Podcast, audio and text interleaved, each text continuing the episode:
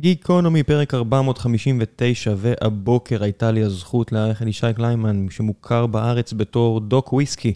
לא רק שהוא מבין מאוד בוויסקי, ודיברנו על זה חצי מהפרק, החצי השני דיברנו על הדוק בשם שלו, כי ישי הוא גם וטרינר, הוא למד בצ'ילה, והוא מתעסק עם סוסים, ודיברנו על האוכלוסייה הבדואית שמתחרה בסוסים, ועל סוסים, ועל וטרינריה, ועל צ'ילה.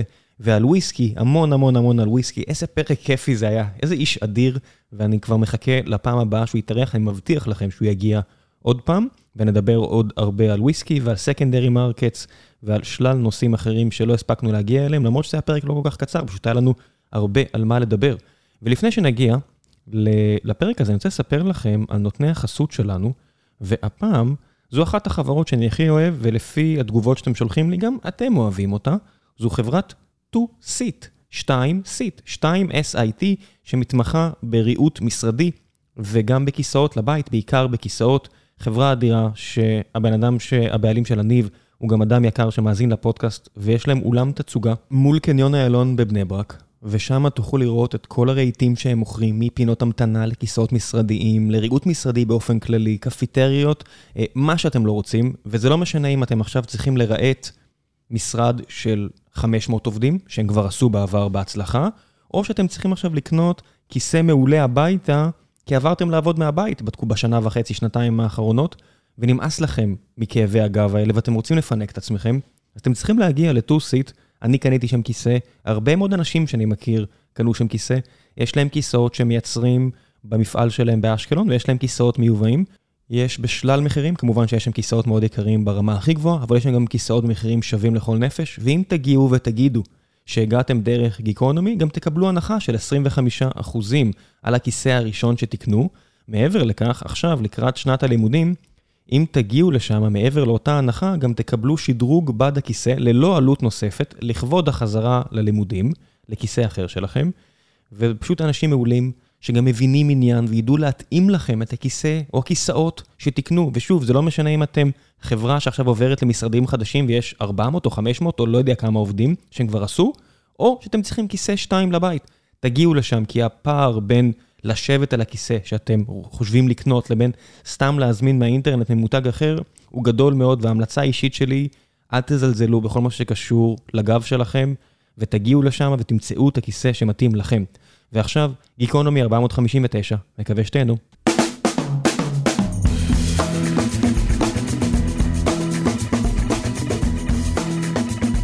גיקונומי פרק 459, והבוקר יש לי הזכות לארח את אישנק, ישי קליינמן, דוק וויסקי ווטרינר סוסים, יש לנו הרבה על מה לדבר. אכן, אכן. מה זה וטרינר סוסים? אני בטוח שווטרינר זה וטרינר לכל החיות.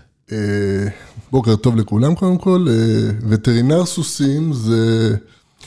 אה, אני אישית למדתי בצ'ילה, ובאיזשהו שלב בשנה האחרונה נותנים לך את האופציה לעבוד עם חיות קטנות, חיות גדולות או חיות אקזוטיות. אני בחרתי בסוסים ו... ופרות, זה בא ביחד עם החיות הגדולות. טוב, בכל זאת מדינה של בוקרים. כן, צ'ילה כן. וכשסיימתי את הלימודים, אה, פשוט התמחיתי בתחום של הסוסים, ובעיקר במרוצי סוסים, עבדתי בניו יורק חמש שנים במסלולי מרוץ,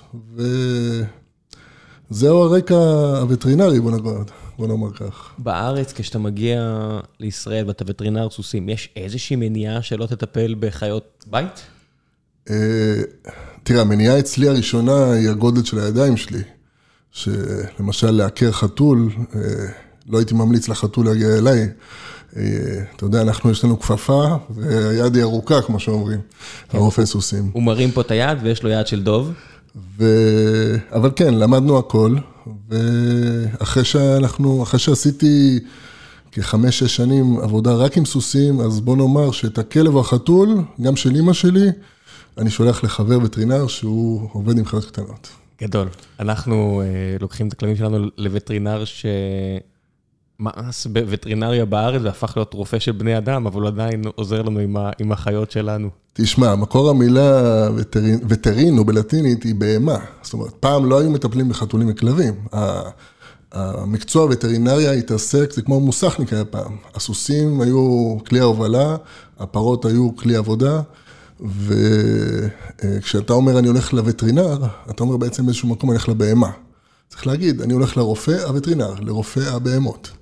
זה משהו מילולי, כן, אני קצת פלצנתי פה, אבל אתה, אתה יכול לקרוא לי וטרינר עדיין, זה בסדר. אין, אה, זה, זה תיקון לגמרי במקום. ואתה עדיין עובד עם סוסים בארץ? אה, כן, אה, התחום שלי הוא בעיקר, אני אחלק את זה לאזורים, אני עובד מנתניה עד באר שבע, רוב העבודה היא בדרום דווקא. אני עובד עם הבדואים, היחיד ששרד איתם, בוא נקרא לזה, בשנים האחרונות.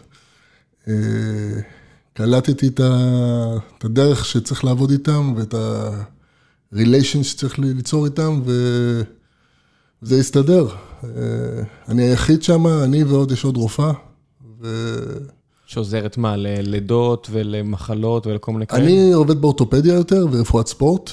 אה, ורוב הרופאים של הסוסים עובדים עם הפוריות. זאת אומרת, הראיתי את היד, אבל את האמת, אני לא שם את הכפפה, אני לא עובד פוריות כמעט. עובד בעיקר אורתופדיה, מי שצולע. ולחירום יש לי רופא צעיר שהוא עושה את החירום. אה, כמו בכל מקצוע, יש צעירות ויש... אה, אתה יודע, השאלה מתבקשת, יש לי כמה שאלות, יש לי הרבה שאלות. לפני שנגיע לוויסקי, אני אוקיי. חייב להוציא פה כמה דברים מהשולחן. דבר ראשון, אם כבר בדואים, אם כבר סוסים, מה קורה עם החיה ליד? מה זאת אומרת? מה עם הגמל? הגמל לא, לא, זה באמת, זה שונה כל כך? הגמל הוא חיה, קודם כל מפחידה. נראה יפה בתמונות. אני לא עולה על גמל. אני לא מתקרב לגמל. אני לא עולה על גמל. אה, גמל יכול להוריד ראש של בן אדם אם בא לו. בנשיכה? מה, בביתה? הסוס מראה, מסמן לך אם יש בעיה. הוא יוריד את האוזניים, אתה יודע להיזהר. אה, יש כל מיני תנועות שהוא עושה, שעם השנים אתה לומד לדעת מה הולך לקרות לפני. אז הוא פרדיקטיבול, והגמל הוא totally unpredictable, לא, לא לחטוף ממנו בעיטה, אבל נשיכות, מגמלים. אני מכיר המון בדואים בדרום שיש עליהם סימנים, אתה מזהה כבר את הסימנים של הגמל. אה, אין לי ניסיון איתם ואני מנסה לא להתקרב אליהם, אלא אני מצלם אותם כשאני בדרום לילדות וכאלה דברים. מבקשים לך? אה, לפעמים, כבשים, אתה בא למקום. אה, אני אישית, הם יודעים שאני אורתופד של הסוסי מרוץ, והסוסי פנטזיות הם קוראים לזה, של החתונות וכולי, סוסים ערבים.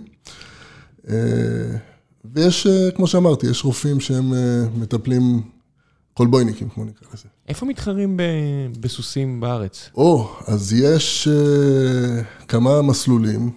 ההיפודרום בתל אביב כבר עובד? לא, אין, אין שום היפודרום בתל אביב ולא היה. מה זה, אני, אני עובר ליד, אני עובד ליד, עובר ליד מבנה בצפון העיר שרשום בגדול היפודרום, זה לא היפודרום? לא. המסלולים שהיו קיימים בארץ עד היום, אה, היה אחד שהמדינה ניסתה, בוא נגיד, לטפח, ובנו אותו ונסגר מהר מאוד, וזה היה בגלבוע. אה, אם אנחנו בתענכים נוסעים אה, על כביש הסרגל, זה בצד ימין רואים ממש את זה. המסלולים שקיימים כיום זה אחד בדרום שנקרא אל-מטבח. אה, והוא אחרי נבטים טיפה, אה, מסלול של הבדואים בוא נקרא לזה, ולעיתים יש בלוד, לוקחים שטח חקלאי בין, זה עונה קצרה, בין הזריעה ל... לקצירה של היבול, אה, מצליחים לעשות מסביב איזה מסלול ורצים שם. יש בעיה קטנה, אנחנו גולשים פה לדברים אחרים, אבל uh, אין שום בעיה, ורוב האנשים אומרים, מה, מרוצים בארץ? אה, הימורים. Uh, קודם כל, הם לא מהמרים כמעט. הם, זה נורא עניין של כבוד, בעיקר אצל הבדואים. שבוע שלם הם ירקדו על הניצחון שהם עשו uh, באוהלים כל לילה, הם יעשו שם בשיק. זה בין השבטים? בדרך כלל, זה, יש שם ממש תחרות עם הרבה כבוד. אה, לעיתים אה, יש כבש מעורב, יש אולי איזה סכום קטן, אבל ההוצאות שהם יוציאו כדי להביא את הסוס למרוץ הזה לא יגיעו אף פעם לסכום שהם מהמרים עליו. כן, סוס מרוצים זה דבר יקר. אה, כן, יש פה המון סוסים מחוץ לארץ שמגיעים. רוב הסוסים שאני מטפל בהם הם סוסי יבוא מאנגליה, יש מכירות פומביות במקום שנקרא ניו-מרקט, והחבר'ה פשוט נוסעים. אתה יכול לראות אפילו בדואים מזוודה. מלאה בכסף, תמונה שלו שנסע לניו מרקט, והוא פשוט פתח להם את המזוודה עם המזומן, הם לא הסכימו לקבל את הכסף. ברור שהם לא הסכימו, אני לא מבין איך הוא בכלל הצליח לצאת מנתב"ג, או לנחות בהית'רו. הוא שם חליפה, הוא הצליח. איך הסוס מגיע ארצה? הסוס בא בהובלה, יש בארץ כשלושה חברות שמובילות סוסים, ומשתמשים בשירותים של שני חברות... אה, זה בהטסה? בהחלט, בטיסת קרגו זה נקרא. יש לארצות הברית, יש טיסות ל... רוב הסוסים מגיעים דרך ליאז' בבלגיה, וזה היה צירה לפני הגעה לארץ, שם מחליפים כלובים זה נקרא וכולי. כן, אני מניח שזה כמו אצל כלבים, שיש כלובי הטסה כאלה. הסוס נמצא למטה, זאת אומרת, המטוס כולו הוא טמפרד, הוא... הכלבים בדרך כלל יכולים להיות או למעלה, או במטוסים שהחלק מהקרגו שלהם הוא עם אקלים, מה שנקרא, מאוקלם לחיים. של חיות וכולי. כי למטה קר יותר, מן הסתם. למטה קר, וגם התנאים שם לפעמים לא מתאימים. במיוחד לכלבים שטשטשו אותם, או קצת... כן, הייתי, שירתי בעוקץ, וכל פעם שהיה, כלבים הרי מגיעים מאזור הולנד, בלגיה, וכשהכלבים מגיעים לנתב"ג, והם כולם באזור, לעניות דעתי, בני שנה, אני לא יודע, עברו כבר 20 שנה, אני לא יודע אם זה באמת עדיין ככה, אבל הם כולם הקיאו בטיסה. לפני 20 שנה כבר הביאו מנונואה לארץ, או... רק מלנואה. באמת? רק מלנואה, היה בודדים, בודדים, בודדים שניסו להביא, הנה, הקיטה אחד, ניסוי שנכשל, אם אני זוכר נכון, ורואים הולנדים בודדים, הרוב המוחלט זה מלנואה מעורב, ולי היה... את המלנוע הגזעי, אני חושב, היחידי שגם גדל בארץ. אני חושב שהוא היה הראשון שנולד בארץ. רגע, על זה יש פרק? לא, כי אני לא מבין מספיק. אתה מבין, כי בעוקץ יש את ההפרדה הזו בין לוחמים לאנשים שאשכרה מבינים בכלבנות. אוקיי. ואני לא מבין בכלבנות. אני, אתה יודע, עברתי את ההכשרה וידעתי איך לעבוד עם הכלב, אבל אלוהים יודע שאני לא מקור סמכות לשום דבר מעבר למה שהדריכו אותי לפני 20 שנה, והייתי נורא עייף בשיעורי וטרינר. תמיד צחקו עליי שהייתי יודע לקום עם שאלה. זה אפשר להגיד, שרמן, אתה מתאפץ, ולקום עם שאלה. משהו על תולעת הפארק לרוב. אה, אבל עזוב, שטויות, חזרנו אחורה. אה, אתה אוהב את זה, את העבודה עם הסוסים? אה, כן, מאוד. אני הגעתי למסקנה של להיות וטרינר, במיוחד בשטח, במיוחד עם האנשים שאני עובד איתם פה, זה גם, יש בזה הרבה פסיכולוגיה. אני מכיר... זה זה מדהים, אתה עובד עם אנשים לפעמים גם שהם נורא רעים בחיים שלהם הפרטיים. אה, יש לי לקוחות שהם... אני יכול לתאר לעצמי. ופשוט כשזה מגיע לסוסים, זה עולם אחר, כולם אותו דבר, ואני יכול לבוא וגם להרים את הקול שלי אם הוא לא עושה משהו לא בסדר כשהוא מחזיק את הסוס, ואני יכול... זאת אומרת, אין פה... אני נהנה מה, מה, מהיחס שאני מקבל גם, אה, לעומת היחס שאני רואה והפחד שיש מה... במגזר הבדואי בעיקר. סוס זה חיה אינטליגנטית? אה, יש שיגידו כן, יש שיגידו לא. אה, כמו שאמרתי, היא חיה שמודיעה מה היא הולכת לעשות בדרך כלל. אה, בסוסי המרוץ והיופי ספציפית, יש המון inbreeding, שזה קווי משפחה שעורבבו אחד עם השני, ו, וכן יש כל מיני משוגע, משוגעים, בוא נגיד ככה. כל מיני סוסים שהם הרבה יותר עדינים בגלל זה, וכמובן שזה יותר עבודה לנו. ויש, יש כמה, יש הרבה תופעות של אה, סוסים בעייתיים מבחינת התנהגות. זה מוביל לבעיות גנטיות כמו אצל כלבים גזעיים? אה, כן, יש מספר מחלות גנטיות. אה, אם אתה רוצה, סתם, אני, יש איזו מחלה שנקראת וובלר, שזה ספציפית הולך אחורה לסוסים האלו. זה בעיה עצבית. אה, הבדואי יגיד, אה, הוא מחלול, ככה הוא יקרא לו. זה סוסים, סוסים שהולכים, שאתה עושה להם שמינייה, הולך בשמינייה, אה, כנראה החלק האחורי קצת... מושך. בורח.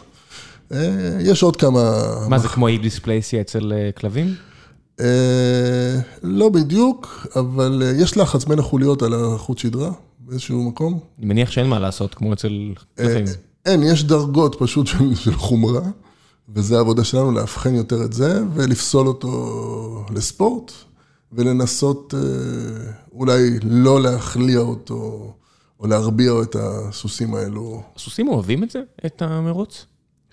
מה הם עושים? אוהבים את המרוץ, או שזה סבל עבורם? הסוס אוהב את האימון, ואוהב אוהב את המרוץ. בינינו, הסוס לא נולד בשביל לרוץ את המרוצים, את הלחצים האלו. לחצים פסיכולוגיים? או פיזיים? לא, לחצים פיזיים על הגוף שלו. יש כמה סודות של התעשייה שהיא לא, כל- לא כל כך יפים, אה, שאצלנו בארץ אה, אפשר להתמודד איתם קצת יותר.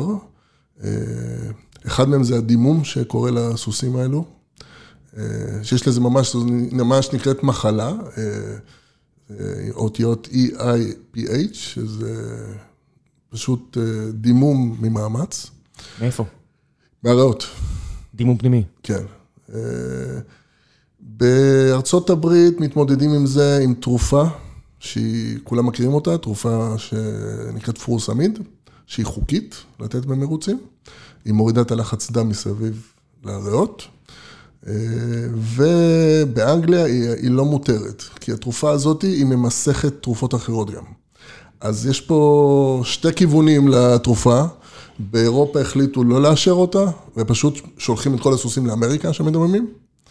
ובאמריקה התעשייה הרבה יותר גדולה, אז אה, שמה, או שם יותר נכון, אה, החליטו לאשר את התרופה הזאת, ו...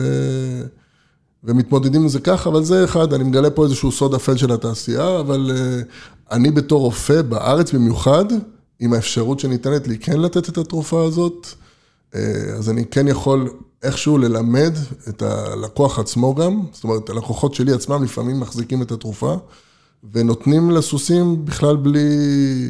אה, זאת אומרת, אנחנו בודקים, יש לנו אנדוסקופ אחרי ריצה, מכניסים ל... אה, לקנה הנשימה ורואים אם יש traces של אה, דימום, ומי שמראה traces פשוט מתחיל לקבל את התרופה. אה, הש- הזמן של המרוץ של, של סוסים הוא מאוד קצר, הוא, הוא בערך אה, שנתיים, שלוש, לא יותר ממוצע. אז זו תקופה מאוד קצרה שהסוס נתון תחת לחץ, מאמצים, חיים טובים. הוצאה של סוס כזה היא בסביבות ה-3,000 שקל לחודש, ולבעלים. גם לבן אדם סתם עשירי כשיש לו סוס בבית לילדים? לכל אחד. אוכל, אוכל לסוס בסביבות ה-700 שקל, 800 שקל מינימום לחודש. לחודש. ואם אתה... זה לא כזה שונה מכלב וגדול. כן, ויש לך לשים פרסה, נעליים. אנחנו לא קונים לעצמנו נעליים כל חודש, הסוס כל חודש, 500 שקל, פרזול. צריך לעשות פרזול כל חודש? בוודאי. סוס מרוץ במיוחד. אם הוא טיפה יארוך, הוא ייגע, הוא יפגע בעצמו במהירויות האלו. אז מה קורה, לא יודע, מה, סוסים היו, לא יודע מה, בערבות אוקראינה לפני עשרת אלפים שנה. אין להם פרסות, אין להם ברזלים שייתנו להם אוקיי. מכה. אם הוא נותן מכה, אז הוא ייתן מכה עם הציפורן. למה בעצם מפרזלים אז? כי הכרית, מתחת לפרסה עצמה, בוא נגיד לטלף, הפרסה היא הברזל עצמו, הטלף, אה, יש מתחתיו אזור שנקרא פרוג, הצפרדע, כי זה כמו משולש כזה, שזאת מין כרית שמעלה כלי דם, כל פעם שהסוס דורך על, ה, על, הפ, על הטלף שלו, הכרית הזאת נותנת לחץ מסוים, והדם חוזר כלפי מעלה. כן, זה כמו אנשים שרצים הרבה ויש להם אנמיה, כי הם הרגו כל כך הרבה אה, כדוריות דם, אתה יודע, הם חטפו כל כך הרבה מכות לכף רגל, אז יש להם ממש אובדן של, של כדוריות דם, כן, או כלי דם, או לא יודע מה. אה, של כדוריות כנראה. כן, אה, יש מודיפיקציה של הכלי דם שהם קרובים לכף מה הרגל. קורה אם סוס נגיד לא תפרזל אותו והוא יחיה כמו בטבע? אה, בוא נגיד ככה, שבמהלך הריצה הוא אמור לתפוס, יש, יש בדרך כלל חול או אדמה, כש, כשמתחת יש הפתעות, כמו אבנים וכל מיני דברים קשים יותר. עדיף שאיזשהו איזה רווח בין הכרית הזאת שסיפרתי לך עליה בטלף, לבין ה... איפה שהוא בעצם דורך. הבנתי, זה פשוט לא, לא הסביבה הטבעית שלהם. שבתשובה לשאלתי, אם אני חוזר אחורה, אז כנראה באחו במונגוליה או באוקראינה, הם היו פשוט באזור הרבה יותר מיועד לכפות רגליים שלהם, לצלפים שלהם. כן. וגם הרמה, כמו שאמרנו, דיברנו על ה inbreeding וכולי, הם עדינים, פרסה של סוס מערבות אוקראינה, זה כמו פלדת אל-חלד לעומת פרסה של סוס כמו בן אדם אנגלי מה- כנראה, מלפני עשרת אלפים שנה והיום. בדיוק, זאת אומרת, הם רוכבים טוב? טוב, ב- בצורה, אתה יודע, אם אנחנו נכליל פה עכשיו על, על החבר'ה הבדואים? אה, יש ג'וקים, יש אה, חבר'ה שהם... לא, אה, באופן כללי, בגלל שיש אתה יודע, אני- אני- זה מצחיק, למרות שאני באר שבעי לשעבר, זה- אני באמת לא מכיר את האוכלוסייה הבדואית כמעט בכלל. בדרך כלל זה ילדים, או אנשים שהם מנוסים עם הסוסים. כמה שיותר קטנים מן הסתם. כן, אנחנו מנסים שהם ישקלו בין אה, 50, גג 70 קילו. אתה לא טוב לסוס. אני לא, אני רכבתי כמה פעמים, אבל הסוס פחות אוהב אותך. אני, אלה שפרשו, שהם הופכים להיות הסוסים המלווים, מה שנקרא. אה, הג'וקיז, מה שאני רואה ומכיר, זה אנשים ממש קטנטנים כאלה. אכן, כן, אה, כמה שפחות משקל על הסוס, כי בכל זאת הוא יושב לו על הגב, ובשעת מרוץ הדינמיקה של הגב היא מאוד חשובה מבחינת אה, צעד. אם מישהו כבד יותר, בואו בוא נסכם את זה ככה, בחוץ לארץ, בשביל שמישהו ירחב עם עוד, נגיד זכר נגד נקבה, יקבל עוד שתי קילו. המשקל משחק משחק מאוד חשוב כשזה מגיע למרחק יותר גדול. מבחינת זמן, מבחינת העומס שיש על סוס. אבל אין מרוצים ארוכים הרי, הם לא יכולים להזיע, אז הם לא יכולים לרוץ הרבה. הם רצים אה, בין 1,000 ל-2,400 מטר, לא יותר אבל. לא יותר. גם אומרת- בעולם? גם בעולם. יש, יש מרוצים יותר, אבל אז זה נקרא כבר אינדורנס וכולי. כן, יש את המרוץ המטופש הזה שפעם בשנה באנגליה שרץ בן אדם נגד אה, סוס מרתון. אה, יש כל מיני, אפילו היה 100 מטר בין סוס ל- לאחד מהאצנים המפורסמים. 100 מטר יש סיכוי לבן אדם? אה, הם הגיעו די קרוב. וואלה, אני- אני יודע שבמרתון, כדי שבן אדם ינצח, הוא צריך צריך שיהיה ממש חם. לא, קשה, קשה. אני מניח שצריך להיות ממש חם, כדי שהסוס פשוט... אה, סוס מגיע ל-60 קמ"ש בערך, 15 מט- 15 מטר לשנייה הוא עובר, שזה קצת יותר מבן אדם. יוסיין בולט, לעניות דעתי, השיא שלו זה מתקרב ל-30, 40, 40, אה, 40 מטר לשנייה, לעניות דעתי. כן. שחקן כדורגל ממש מהיר, יעשה 35, 36, אה, אבל לא לאורך אלף מטר לדעתי. לא. לא, ספרינט נורא קצר. אתה- בדואים ברובם לא שותים וויסקי. לא, הם, הם שותים רדבול. רדבול וודקה או רדבול? לא, רדבול. הם באמת אה, אדוקים בדתם? ויש בירות ללא אלכוהול, שאתה רואה הרבה ב... אה, יש בדואים שהם פחות אה, חזקים בדת. יש. אבל לזה אני לא הייתי נכנס, כן, יותר מדי. מסיבות מובנות. ראיתי הרבה דברים. אני נחשפתי להרבה דברים שם. לא, אתה יודע, עניינים של סמים והכל בסדר, זה, זה ברור, אבל זה, אני לא מדבר על זה, כי אלכוהול הרבה, יותר- אלכוהול מריחים, אלכוהול רואים, זאת אומרת, לך לסיני. לא, לא, לא, לא נפגש. הם לא... לא יותר מדי. וגם אם עושים את זה, הם לא, זה מה שנקרא יותר בסתר. כן, הבדואי שדיברתי איתו הכי הרבה בחיים שלי, היה אה, בכלל בסיני. הייתי מגיע הרבה פעמים בסיני לאיזה חוף מסוים, והוא היה בחור מרהט, זה מצחיק. כדי לדבר איתו הייתי צריך אשכרה להגיע, כדי שאני והוא נדבר. אוקיי. הייתי מגיע לאיזה חוף בסיני, המון, והוא פשוט הייתי יושב לדבר איתו, והוא היה מספר לי פשוט על החיים שלו שם, וכמה היה נמאס לו, אז הוא עבר למצרים, אבל הוא לא נראה לי מייצג כל כך. תראה, יש המון אה, שבטים שהם חלקם בארץ, חלקם ב, אה, במצרים, אה, כל מיני, יש, גם השבטים עצמם הם מאוגדים בתור, בתוך אה, קבוצות יותר גדולות. זאת אומרת, אם יש, אני לא רוצה להגיד שמות יותר מדי, אבל כן, נגיד זה יש כן. שלושה, ארבעה, חמישה שבטים שהם מאוגדים בתוך שבט אחד יותר גדול. ויש כמה שבטים שבאמת החלק, הארי של המשפחה, כמו שבט הרבין, שנמצאים במצרים בעצם. אז אה, מצרים, וליד עומר. גם. היום אה, ליד עומר, ונכון. טוב, בואו נדבר קצת וויסקי. מתי אה, כן, גלשנו קצת, אבל... אה, קצת, לא נורא, אבל זה- זה זה- זה הפורמט. מתי- מתי נחשפת למשקה? מתי התחלת להבין? אני, ש- בוא נ- בוא נתחיל כך, סיימתי את הלימודים בארץ של התיכון, ש- אה, צבא, שנתיים אחר, אח- שנה לאחר מכן, אה, אבא שלי נולד בצ'ילה, אמר לי, אה, טוב, נו, מה עושים? מה אתה רוצה ללמוד? אמרתי לו, או רפואת שיניים או וטרינריה.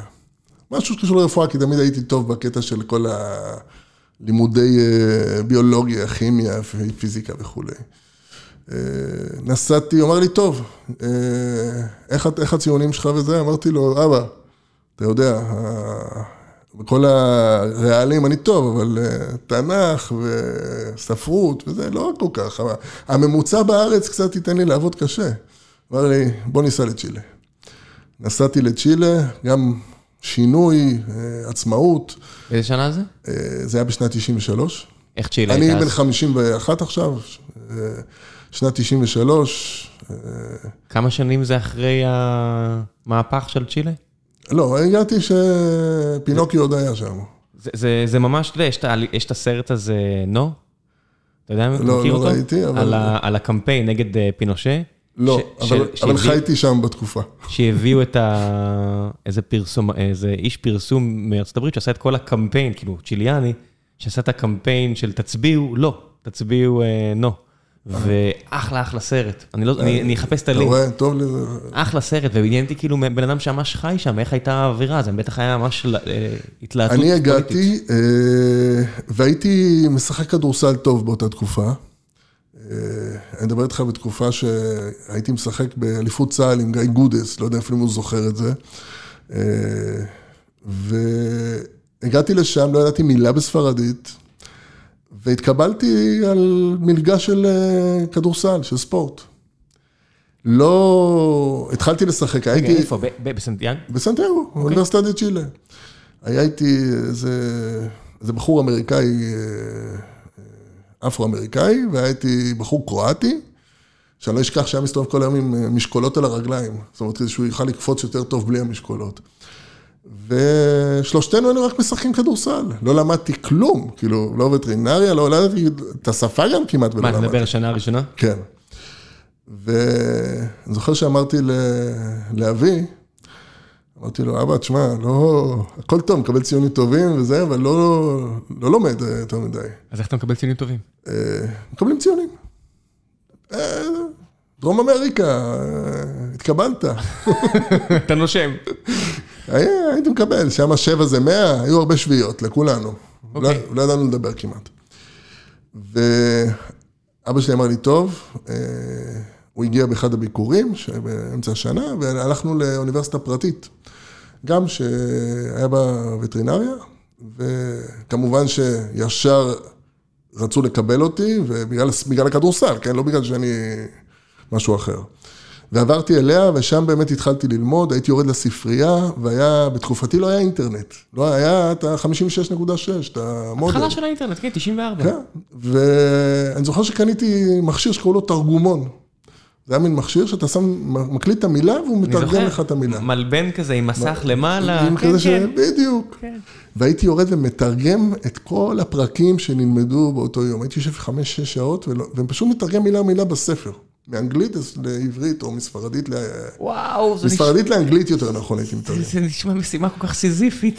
אה, היה נחמד, הכרתי את כל ה- את כל החנונים הכי גדולים של הבית ספר. כמה מהר למדת ספרדית? ממש תוך חודשיים אה, כבר הייתי... אי אפשר ככה. עדיין שיחקתי אותה כאילו לא, כדי שייתנו לי הטבות במבחנים, אבל כן. אה, לא, צ'יק צ'אק, שפה מאוד קלה, וכשלא מדברים איתך בשפות אחרות, אתה...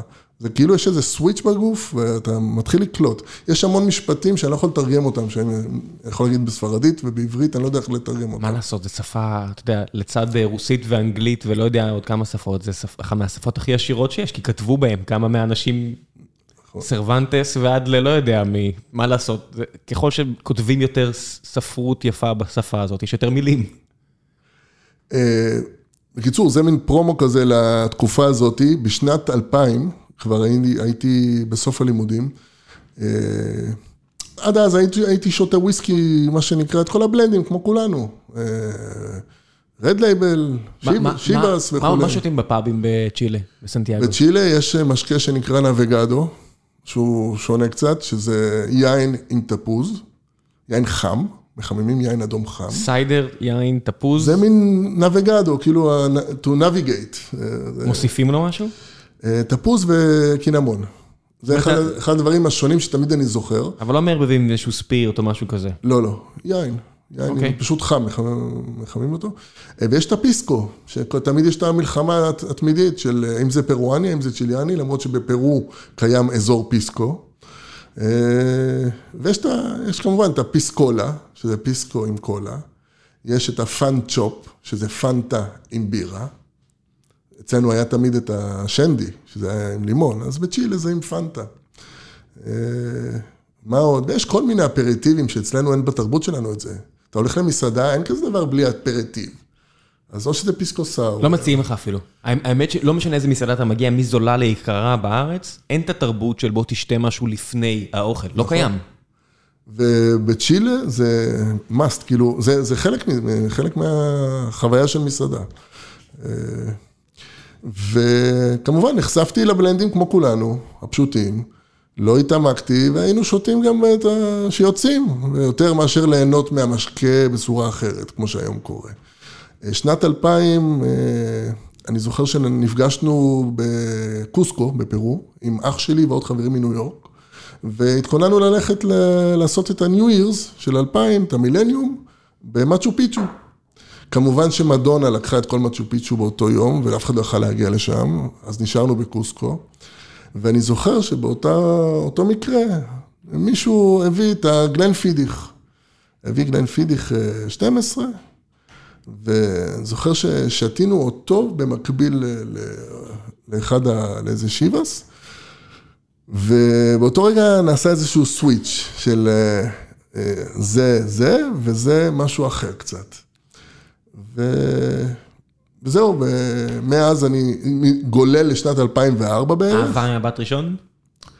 אה, לא, אבל זיכרון חרוט שאחרי זה משפיע על החלטות בשנת 2004. בשנת 2004 אני כבר בניו יורק. אה, שנת 2000 סיימתי את הלימודים, והייתי כחמש-שש שנים בניו יורק. לא ניו יורק סיטי.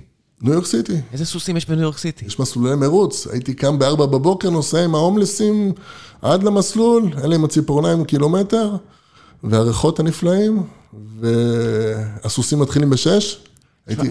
לבושתי אני אגיד שהקשר היחיד שאני חושב עליו סוסים זה כל הסדרות פשע מפעם, אם- זה מברמינגהם Peaky Blinders ועד ל... לא יודע מה, הצד השני, הסדרה עם סטיב בושמי, Empire Boardwalk, אבל זה אטלנטיק סיטי וניו ג'רזי. זה לא... תשמע, ארה"ב מפוצצת במסלולי מרוץ. בניו יורק יש את אה, אקוודקט, אה, ויש את אה, בלמונט פארק, שני מסלולים class A, מה שנקרא, בארצות הברית, מסלולים מהכבדים, סוסי מרוץ הכי טובים שיש שם. והייתי, פשוט עשיתי את הסטאז' שלי שם, ולא רציתי לגור מחוץ לעיר, רציתי לי איזשהו קשר ל... ל- ל- לאנושות, בוא נקרא לזה. אה, כי ממש, מ-4 בבוקר ער, וחוזר 7 בערב, 8 בערב, ושוב לקום למחרת. הסוסים לא נחים, אין יום מנוחה. ו... וכל הזמן יש בעיות. כי- כי כי כמו כל ספורטאי. שם זה ממש תעשייה, זאת אומרת, אה, בוא נגיד ככה, הרופא שעבדתי אצלו, אה, והוא היה אחד מהשניים היותר גדולים שם, אה, אני לא כדי, אני לא משוויץ בשבילו, אבל הוא בן אדם שהיה עושה בסביבות ה-6,000 דולר ליום, בעבודה. זאת אומרת, לא ב, בעבודה פיזית עם סוסים. לא בשירקס, רק בעבודה. בעבודה, עובד. כי הלקוח תמיד רוצה את הרופא. הוא לא רוצה, אני בתור רופא חדש, אני יכול איכשהו להיכנס לאט לאט, צריך ליצור אמון עם המאמנים וכולי, אבל הם תמיד רוצים את, ה, את הריל מקוי, כמו שאומרים. ולוקח זמן עד שהם מקבלים אותך, והוא בגיל, אני זוכר, גם בשנים האחרונות שאני בא לבקר אותו, הוא פשוט עובד כמו שהוא עבד לפני 30 שנה, מ-4 בבוקר, 5 בבוקר, עד הלילה, והם רוצים אותו, לא רוצים את הרופא החדש בדרך כלל. אז סוסים לא מסוכנים? מסוכנים. זאת אומרת, אני, אני ממש לאחרונה נסעתי לאיזה משחק של הפועל באר שבע, והיה איתנו אוהד, אני לא אציין את שמו, אה, מי שמכיר, מכיר, כי יש לו צלקת גדולה שמראה את זה, אוקיי. שנזרק מסוס, באזור הדרום גם, וממש ריסק לו, לא יודע, חוליות. זה סוג אחד של פציעות של רכיבה, והסוג השני הוא... בעיטות נשכות? בעיטות בעיקר. בעיטות אחוריות, אפשר להימנע מהם, כי כמו שאמרתי לך, אפשר לקרוא את הסוסים אפשר לפעמים. לשרוד בעיטה של סוס? סורדום, כן. יש, יש, אה, זה נראה לי, זה נראה לי עוצמה יש בארץ. ג'וקי מהצפון, שיש לו פשוט על הראש אה, צורה של פרסה, לא גודל שם שיער. ריסק, גם בסדר, גם אצלי אין, וריסק לו את הגולגולת פשוט. אה, כן, קיבל... יש. לא נעים, בקיצור. אה, אבל דווקא הראשיות של, רוב, רוב הפציעות הקשות מסוסים הן מכות מהראש של הסוס.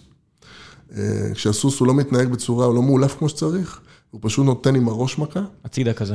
בדיוק. אה, או שהם באים לתת לו זריקה, או שבאים לטפל בו באיזושהי צורה, או שהם מתעסקים איתו, זה נשמע לי- נשמע לי עבודה שלא כדאי שתגיע שתוי אליה. אתה לומד לה- להכיר את ה... זאת אומרת, אם יש סוס שאני אני קולט אותו מרחוק כבר, אם אני רואה שהוא לא מאולף, אני אומר לו, חביבי, תודה רבה, להתראות. לא לא בשבילי. לא מתקרב, תאלף את הסוס. אני לא הולך לסכן את עצמי. ואני רואה, אני קולט אותם, זאת אומרת, אפשר לקלוט ישר את הסוסים האלה. וכמובן, כשאתה עובד עם הסוס, יש תמיד אה, את ה-proportions, מה שאומרים. אתה צריך להיות בעמדת קפיצה לצד מסוים. אתה לא בא, אתה בא, מתקרב לסוס, אף פעם לא מקדימה. אתה יודע, יש... יש אה, אני, ברגע שאתה מסתכל על מישהו, איך הוא מתקרב לסוס, אתה כבר יודע, אה, אתה כבר יודע באיזה צורה, כאילו, מה הבן אדם, אם הוא מבין או לא מבין. 2004, שאתה מגיע לניו יורק. כל, 2000 ה- כל המותגים של הוויסקי, השגת שאני מכיר מה, מהעולם של הוויסקי, היא כבר נוכחת, היא כבר... היא נוכחת במחירים יותר נוחים. היא פה. אה, פה כלום, פה, אה, פה, פה, פה, אז היה יקר תופת פה לפני מתחלק השינוי. לשניים, לפני הרפורמה ואחרי הרפורמה. כן, אני... אנשים לא זוכרים, אני לא יודע אם אנשים זוכרים עד כמה יקר היה כאן וויסקי. לפני הרפורמה של לפיד. היה יקר, או שהיית מכיר מישהו שבא מחו"ל, זה הדרך זה, היחידה. זה, אני, אני זוכר שלא לא קניתי, עד הרפורמה, הייתי ממש נמנע מלקנות בארץ, כי המחירים היו פשוט משוגעים. היה פה מיסים של אה, מעל 100 אחוז, ו... והיה קשה פשוט. הרגולציה הייתה מאוד אה, ריכוזית, לא... מאוד מאוד קשה. אה, ואז באה הרפורמה ב-2010 עד 2012, ושינתה את הכל, פתחה פתח ל... להורדות מיסים ויבוא, גם אישי וגם מקביל. וזה שינה את כל התחום. אה, נחזור ל-2004, אליי, תכף נגיע לתקופה. הזאת. אה, אח שלי בניו יורק, אה, הביזנס שלו זה שעונים, שעוני יוקרה. אה, במקרה, חלק מהעובדי התאגידים של הוויסקי היו לקוחות שלו. לא יודע אם זה במקרה או הגורל, ואני, אחד מהחברים שלנו גם עבד באחת החברות הללו. אה, החברות הללו מחליפות ידיים, עושות merging, אה, מעבירות מותגים אחת לשנייה וכולי. ב... אני זוכר שב-2004 נוצר למצב שיכלנו לקנות בקבוקים ב-800, 1,200 דולר, בקבוקים של מקלן. מישהו סידר, היה קומבינה, בוא נקרא לזה. נפל אוקיי? משאית. אה, לא, פשוט מאוד מישהו במחסן שהיה עודפים שרצו למכור לעובדים, ואנחנו היינו כמו עובדים. התקבלנו בתור עובדים, מחיר עובד. לא בקבוק ב-1200, אלא בקבוקים ב-1200. בקבוק אחד. בקבוק אחד ב-1200 דולר. כן. מה זה מקלן ב-1200 דולר?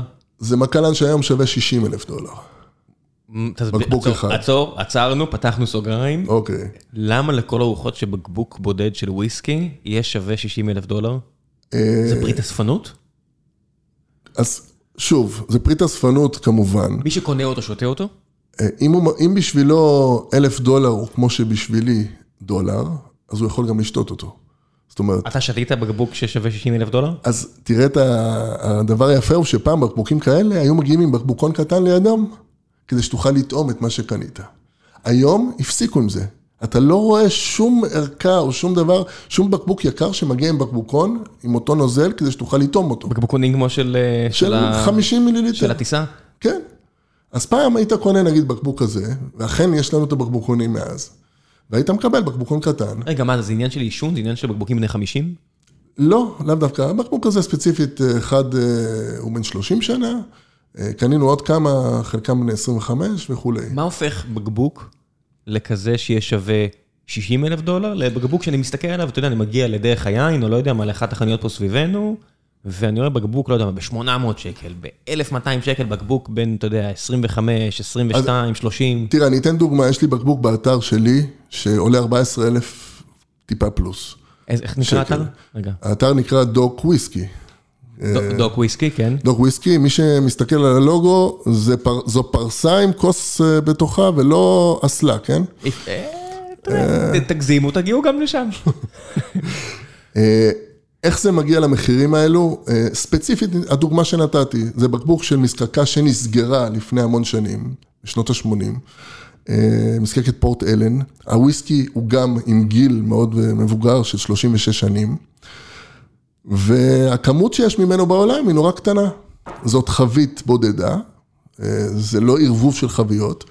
ובוא, לא, לא מכניסים את הסיפור כמו של כל השגרירים שמספרים שמצאו את החבית נסתרת באחד הפינות של המחסן והיא נתגלתה ובלה בלה בלה. לא, הכל, הכל ממוספר ומחושב שם.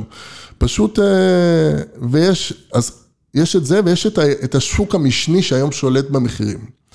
והוא, הוא, אין, פורט אלן, אותו פורט אלן, העלות שלו, תכלס, היא 30 פאונד. שהוא אוקיי? וויסקי מפורט אלן. ליישן וויסקי כל שנה, בוא נגיד, עולה חבית שלמה, עולה כ-100 פאונד. מה, להחזיק חבית? כל שנה, ליישן אותה. נגיד רכשת חבית איפשהו, ייקחו לך בסביבות ה-100 פאונד לשנה. על האחסון. על האחסון, ובחבית יש כ-300 בקבוקים. אה, אז הערך, בוא נגיד, האבסולוטי של הבקבוק, והנוזל שבתוכו הוא ממש נמוך. הערך שנקבע בפועל הוא ערך של prestige של המזקקה, הוא הערך של הנדירות של הבקבוק, ו... וכמובן השוק המשני שמתווה את המחירים, כיום לפחות. כאילו ממש מתנה ל... לא יודע מה, להביא לאיזה שועי עולם, דבר כזה. אה, יש לכל, לכל סיר יש מכסה, אה, את זה למדתי, גם בתחום של הוויסקי. אה, זה כמו שעונים, אתה יודע, אני מכיר איזה מישהו שמספיק לו פריים אחד באלון זבולון, תחפשו אותו בטוויטר מי שרוצה, מרתק לעקוב אחריו, מספיק לו פריים אחד בטלוויזיה, והוא אומר, אה, אוקיי, זה פתק פיליפ מסדרה שיוצרה בשנות ה-70, אין אה, אין כבר יצור שלה, אז בסקנדרי זה עולה פי 10 ממה שזה עלה, אז הוא יכול לתת לך רק מפריים אחד של הזה. אז אתה, אתה ככה עם בקבוקים, אתה יודע... כן, אתה... אם אני אראה תמונה, קודם כל אני יכול לראות את הבקבוק מרחוק ולזהות אותו, אם אראה תמונה, אני... בשניות יודע בערך את הערך שלו. יש זיופים? זאת אומרת, בשעונים יש זיופים ואנשים כמו אותו אלון יודעים לזהות אותם מרחוק? איך זה בוויסקי? יש זיופים. אה, את רוב הזיופים אה, מצאו במכירות הפומביות, כי איכשהו הם בודקים את הבקבוקים. איך? אה, יש כמה שיטות. קודם כל, הזייפנים הם לא כאלה טובים בוויסקי, כי אתה צריך את הבקבוק הישן, אתה צריך את הלייבל הישן, אתה צריך להפוך את הלייבל שייראה ישן למשל. אם יש עליו גיל. אה, הגובה של הנוזל בבקבוק, אם הוא בקבוק מאוד ישן, סביר להניח שהוא לא יהיה טיפ-טופ באמצע, הוא קצת ירד. כי הוא יתנדף? מה? כן, כי השיטות האטימה הישנות יותר, הם אה, משעם שהוא לא בדיוק השעם של היום. זה משפיע על הטעם? אה, כן, יכול להשפיע. זה נשמע לי כי וויסקי נורא ישן ובין 60, שעולה 60 אלף אה, דולר, לא יהיה כל כך טעים כמו וויסקי שאתה תמליץ עליו פה עוד מעט. אז זה העניין, שהבקבוקים של הוויסקי, הגיל שמופיע על הוויסקי, הוא הגיל שהוויסקי שעה בחבית, ולאו דווקא... הבקבוק. הבקבוק, זאת אומרת, אני יכול לקחת בקבוק של וויסקי שיבאס, בן 12 מלפני 30 שנה, וזה לא אומר שהיום, הגיל שלו הוא עדיין 12 שנים. אם אני פותח אותו היום. כי זה החבית. בדיוק, הוויסקי לא מתיישן, זה, לפעמים אנשים אה, טועים בזה וחושבים שהוויסקי, גם הבקבוק מתיישן. כי הם שומרים את הבקבוק שרשום עליו 12, שומרים אותו 30 שנה ואומרים, הנה, קח, תסתכל, בקבוק בן 42. בדיוק, וזו טעות מאוד נפוצה. אה, מנסים תמיד להעיר על זה, לא בצורה פלצנית כמובן, כדי שלא, אתה יודע, בן אדם בכל זאת, יש לו איזה קשר של 40 שנה לבקבוק. כן, הוא אומר לך, אני שומר את זה, אתה יודע, קנה אותו שהילד בן שתיים, ואומר, שהילד ישתחרר, אני אפתח את הבקבוק הזה, ואני אומר לו, אולי עדיף שתקנה משהו עוד 20 שנה. בדיוק, ו... אז זה, בקיצור, אם אני חוזר לתקופה הזאת, קנינו כמה בקבוקים להשקעה פרופר. כי ידעתם שיש את התהליך הזה. קיבלנו את הטיפ הזה ואת האפשרות לקנות את הבקבוקים האלה במחיר, אה, מה שנקרא, סיטונאי. ואז לא ידענו עד כמה זה הולך להשתנות. אה, אני עובר משנת 2004 אה, עד שנת 2012, היינו קונים, אני ואח שלי, היה לנו ממש בר מאוד יפה, גם התחלנו לשתות יותר דברים, כי... אה, קניתם, היה לכם בר? יש בר בניו יורק שלא מבייש אף בר בתל אביב, באיפה... מה אמרת? יש בר בניו יורק שלא מבייש אף בר בתל אביב. וואו. במשרד, במשרד של שעונים. אני מבין, אתה יודע, אוקיי? עם כל הכבוד, מנהטן, כן? בוא נעשה הפוך, יש אולי ברים בתל אביב שאולי לא מביישים ברים במנהטן. איפה זה נמצא אצלכם? אם אתה, רחוב 47 בניו יורק. זה בר ציבורי או שלכם? לא, לא, זה המשרד של אח שלי. אה, אוקיי, זה בר פרטי. יש לו בר בתוך המשרד, ש... בוא נגיד כך, שבן אדם בא לקנות פתק פיליפ, כמו שאמרת, אז uh, הוא גם יקבל uh, לשתות, או איזה, אני, או איזה אני, קוניאק מאוד... כשאתה מוציא על שעון עד מיליון שקל, אני שמח שאתה מקבל גם קוניאק. יש גם כאלה שבאים, אתה יודע, ואומרים, כאילו קונים ושותים, באים לשתות בעצם, אבל אה, אותם גם מזהים, יש, יש בשבילם, את הבקבוקים בשבילם. ראית את הסרט הזה בנטפליקס עם אדם סנדלר? שהוא אה, מהמר, איך זה נקרא? עכשיו, יצא לו מזמן.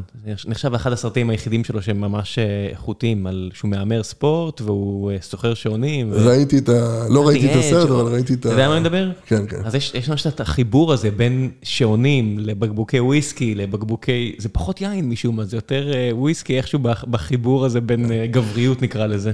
תראה, היתרון וההבדל בין יין לוויסקי הוא שיין, אז בוא נאמר זמנו קצר. וויסקי יכול להיות בבקבוק עשרות שנים, אז... אה, אני מתקלקל. בדיוק. אז אה, זה קצת משנה את האופן שבו אתה... רגע, נגיד אח שלך, פתח בקבוק כזה של, לא יודע, מקלן איכותי מאוד. בוא נגיד שיש בקבוק של אה, דלמור פתוח במשרד, שכל דרם שלו יעלה בבר כ-300 דולר. לא, לא, לא, לא מדבר על הסכום, אבל זה שהוא כבר נפתח. זה שם עליו עכשיו איזושהי תקרת זכוכית, כמה שנים הוא יכול להחזיק מהרגע שהוא נפתח? אה, מהרגע שהם נפתחים, אם אתה שומר אותם בתנאי אחסון נאותים, שזה בעיקר לשמור עליהם אה, מאור הרבה, האור טיפה משנה את ה... את הנוזל, ואתה יודע, אם זה יורד, הבקבוק ממש יורד הגובה שלו, לפעמים מעבירים לבקבוק אחר, אה, כי החמצון, למנוע את רמת החמצון שלא תהיה גבוהה כל כך. אתה מעביר לבקבוק אחר? אה, יש ברים, אה, למשל, יש ברים שלוקחים גולות ומכניסים גולות לתוך הבקבוק, כדי להעלות את ה... להקטין את הנפח של החמצן בפנים. כי יש, יש, יש פחות מקום ל... במקום להעביר לבקבוק קטן, בקבוקים שרוצים לשמור על היופי שלהם. אה, הבנתי, זה הכל עניין של הכמות חמצן. זאת אומרת, אם שתית חצי כן. בקבוק, תעביר לבקבוק קטן יותר, כדי שיהיה פחות חמצן מעל... בדיוק. זה, כי ההתחמצנות היא זאת שמשנה את הנוזל. בוויסקי, בשרי, זה עושה לו טוב. אה, וויסקי בברבן יכול טיפה לאבד מהאלמנטים שלו. למה לא כל... אני תמיד הייתי שותה אה, בקאסק, איך זה נקרא? קאסק שרי? קאסק שרי? שהחבית היא מחבית של שרי? אה, מ sherry cask. מ sherry cask, אוקיי. וזה הרבה יותר טעים לי. למה לא כל הוויסקים כאלה? זה עניין של... זה לא טעים לאנשים מסוימים? הגיוון? אז יש לנו, יש לנו חביות בסיסיות בענף וחביות לא בסיסיות. הוויסקי ה old school, בוא נקרא לזה, הוא מתבסס על חביות ברבן. אה, שמביאים אותם מקנטקי או לא יודע מאיפה? אה, ברור. אה, החוק בארצות הברית לא מאפשר שימוש מעל פעם אחת בחבית. קלאסי בשביל סקוטי קמצן, והם קמצנים שם. אז להביא את זה מעבר לפונד. הם קונים את כל החביות ברבן שכבר השתמשו בהם פעם אחת, וזאת נחשבת חבית במילוי ראשון בתעשיית הוויסקי. אוקיי? זאת אומרת, היא משומשת כבר, אבל הסל הטוב, הברבן שהיה בתוכה, נספג בעץ, והוא מעביר את ה... זאת אומרת, הוויסקי עצמו, שהיה בחבית ברבן, באיזשהו מקום הוא, הוא יש בו אכלה עם טיפה ברבן. זאת אומרת, יש בתוך החבית נספגים הרבה ליטרים בעץ עצמו. כן. אז זו, זו החבית הקלאסית הראשונה. יש קצת תירס. יש טיפה. זאת החבית הראשונה. החבית השנייה בשימוש, עם, עם רקע היסטורי, החבית שרי, כמו שדיברנו. אה, כמובן שהאנגלים היו, כל הזקנות אהבו שרי, ושלא לטעות למאזיננו כמובן, שרי הוא יין אה, ולא קשור בשום אופן לפרי שרי או לדובדבנים. שזו גם טעות שאפילו כתבים מסוימים עשו במאמרים. שאנחנו הגיקים של הוויסקי יושבים וצוחקים לנו. אה, זה פשוט יין מחוזק, אה, שהוא באחוז אלכוהול גבוה יותר, אה, שעשוי מענבים, ועשוי מענבים לבנים ולא אדומים כמו שכולם חושבים. בגלל ההיסטוריה הזאת של חביות השרי והצריכה של השרי באירופה, החביות, השרי הגיע בחביות, וכשהחביות האלו התרוקנו, הסקוטים אמרו, הופה, יש לי פה חבית בזול, לקחתי, הכניסו קצת וויסקי לתוכו, ראו שיצא טוב מכך, ומשם המשיכו הלאה. ו... למה לא? למשל, אתה יודע, בבלנדים הכי פשוטים, הכי זולים, גראנץ כזה, הרי יש את אוקיי. הרגיל ויש את השרי קאסק. אז י- ל- למה לא כולם שרי קאסק? כי אנשים לא אוהבים את זה? כי אנשים לא רוצים להיתפס נשיים? כי לא, לא קשור לנשיות. שרי הוא, הוא מנד של טעמים קצת שונה, של פירות יותר אדומים, של אה, מתיקות, אה, לאו דווקא מתיקות בסוכר פיזי או, ב, או בשיעורי, במשקה, אין סוכר, אבל הרצפטורים שיש לנו באף ובפה, אומרים לנו זה מתוק. הריחות, כן, אני, אני משקר לעצמי שזה מאוד מתוק לי. וזה עניין של טעם. יש וויסקי בברבן שנותן טעמים של... בוא נגיד ככה, כשאתה יושב עם אנשים הכי גדולים של וויסקי שיהיו, אם אתה יודע שהחבית היא ברבן, אתה תמיד יכול להגיד, אני מקבל וניל, אני מקבל טופי, אני מקבל קוקוס, ולא תטעה. מאיפה אוקיי? הקוקוס בא? זה, הכל מגיע מהעץ. זה תרכובות כימיות שפשוט משתחררות זה עץ קוקוס? המשקה. לא, זה, זה, זה הריח של הקוקוס. גדול. אה, יש מעל אלף ריחות וטעמים שאתה יכול למצוא בכל וויסקי. אה, זה הכל תלוי ברמת אה, שאתה מבחין, אני מניח, ברובם. הבחנה של כל אחד. אני לא, אני לא, אני הגעתי למצב שאני אצלי הוויסקי הוא טעים או לא טעים. תראה, אני מספר לכולם את זה. מה לא- מה לא טעים? תן לי דוגמאות לוויסקי שאתה לא אוהב. אה, וויסקי שהוא, שאחד הפ- המאפיינים שלו הוא over ומשתלט. שזה יכול להיות ציטריות מוגזמת, יכול להיות ברבניות מוגזמת, שאתה מקבל רק וניל, אתה לא מקבל עוד דברים. אה, ויש אה, מה, וויסקי, Maker's Mark כזה? אה, רוב הברבנים הם, בשבילי, הם, אין להם הרבה ממדים. הם נורא, הם נורא brute force ויכול להיות- אמריקה. ויכול להיות שאני עושה להם עוול, כי אני לא טעמתי מספיק ברבנים. דווקא לפני כמה שבועות עשיתי איזשהו סשן של ברבנים, ולאהוב ולשתות אותם אפשרי. אה, יכול להיות שזה גם פרימצ'ור בראש, שאנחנו יודעים שהסקוטש וויסקי הוא זה ש... זאת אומרת, אם אתה רואה אותי מוזג לתוכו קולה, אתה מביא לי כאפה? אה, בוא נאמר ככה, אה, אם זה בלנד, אז אני לא אגיד, אני לא אגיד כלום איך שתשתה, אוקיי? אבל אה, בוא נגיד ש... אתה תגלגל עיניים בראש שלך. לא, לא. מה? האמת- שלא. אני פשוט, אם זה יהיה וויסקי שהוא מאוד מאוד, אה, בוא נגיד, אה, אה, בוא נגיד אם, אם יש לך וויסקי שהוא סינגל מאט מאוד איכותי שאני יודע ואני עוד חס מערבב אותו עם קולה, אז אני אגיד בתוכיל, אבל אני לא אגיד, לא יעיר. או משהו. עיקר. אני, אני, אני אגיד לעצמי למה הוא עושה את זה בראש. קוביות קרח אמיתיות או הקוביות קרח של המקצוענים? בכלל בלי קוביות קרח אנחנו שותים. כעיקרון קור, הוא סוגר טעמים וריחות. אה, מאיפה זה הגיע בעצם? אני- למשל, שאני לפעמים סוגר יום, אני, מודה שקשה לי לשתות, אני לא, אני לא מדמן, אני לא יכול לשתות באמצע היום, אז אני שותה סוף יום, איזה כוס וויסקי הרבה פעמים, ואני כן אוהב את הקוביות קרח. מאיפה זה הגיע בכלל העניין הזה? זה שטות של סרטים? אה, לא, זה פשוט אה, הסקוטש on the rocks, מה שנקרא. זה... בדרך כלל כשאתה שותה אה, וויסקי שהוא blend, יש בו הרבה תירס, יש בו הרבה אה, עוקצניות, בוא נקרא לזה. אוקיי? הרבה עוקץ, הרבה... אה, בוא נגיד ככה, רוב האנשים לא, ששותים וויסקי on the rocks, הם, גם הלגימה שלהם היא מהירה יותר, בוא נקרא לזה ככה. כן, זה קצת, אה, זה קצת נהיה וודקה כמעט. אה, מעילה, מועלים את הוויסקי, אפשר למעול טיפה מים, אה, יש פתיחת... אה, אבל לא, לא קרים.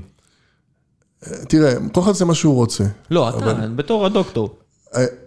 אני, קודם כל, אני מעדיף לשתות את הוויסקי בחוזק חבית. מה זה אומר? זה אומר שלא מעלו אותו במים, כמו שרוב התעשייה הזאת עושה. כדי להרוויח יותר. אה, להרוויח יותר, ויש חוק, חוק אומר 40 אחוז מינימום. אם החוק היה אומר 36 אחוז מינימום, אז כל, כל התעשייה הייתה עוברת ל-36, זה, זה די פשוט. אה, רוב השגרירים יגידו לך שה master blender מוהל את הוויסקי לס- לסביבות ה-20 מה? אחוז, כדי לקבל את כל הריחות ומנעד הטעמים שיכולים. כדי להגיע מהוויסקי. ל-20 אחוז צריך להיות אחד לאחד מים וויסקי. הם מוהלים, אבל בפועל זה לא קורה.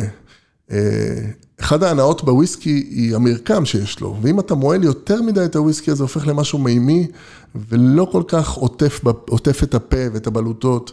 אה, זה כמעט אה, אינסטינקטיבית, מישהו...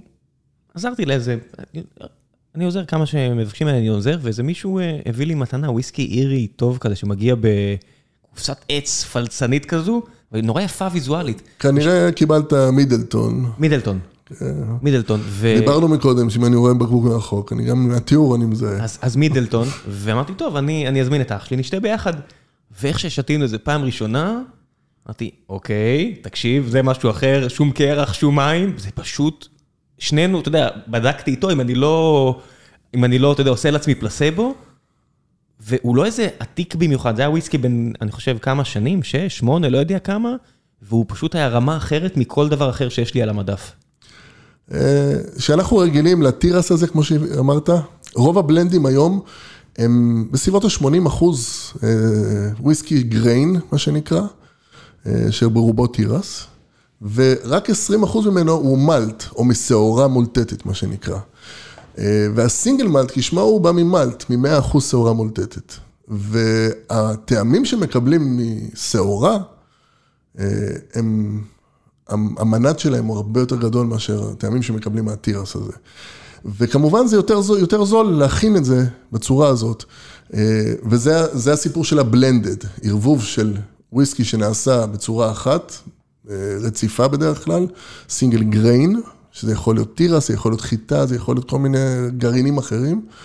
והסינגל מלט, שהוא בעצם, הבסיס שלו הוא שעורה מולטטת 100%. מה זה ה pure malt, שזה רק חבית אחת? ה pure malt זה, לא, זה פשוט מונח שכבר לא, שטות של... אסור להשתמש בו חוקית כבר. של ג'וני ווקר גרין או כל השטויות האלו? הכי נפוץ זה בגלנפידיך pure malt, הבקבוקים הישנים, והוא בא לומר שיש לנו פה בעצם...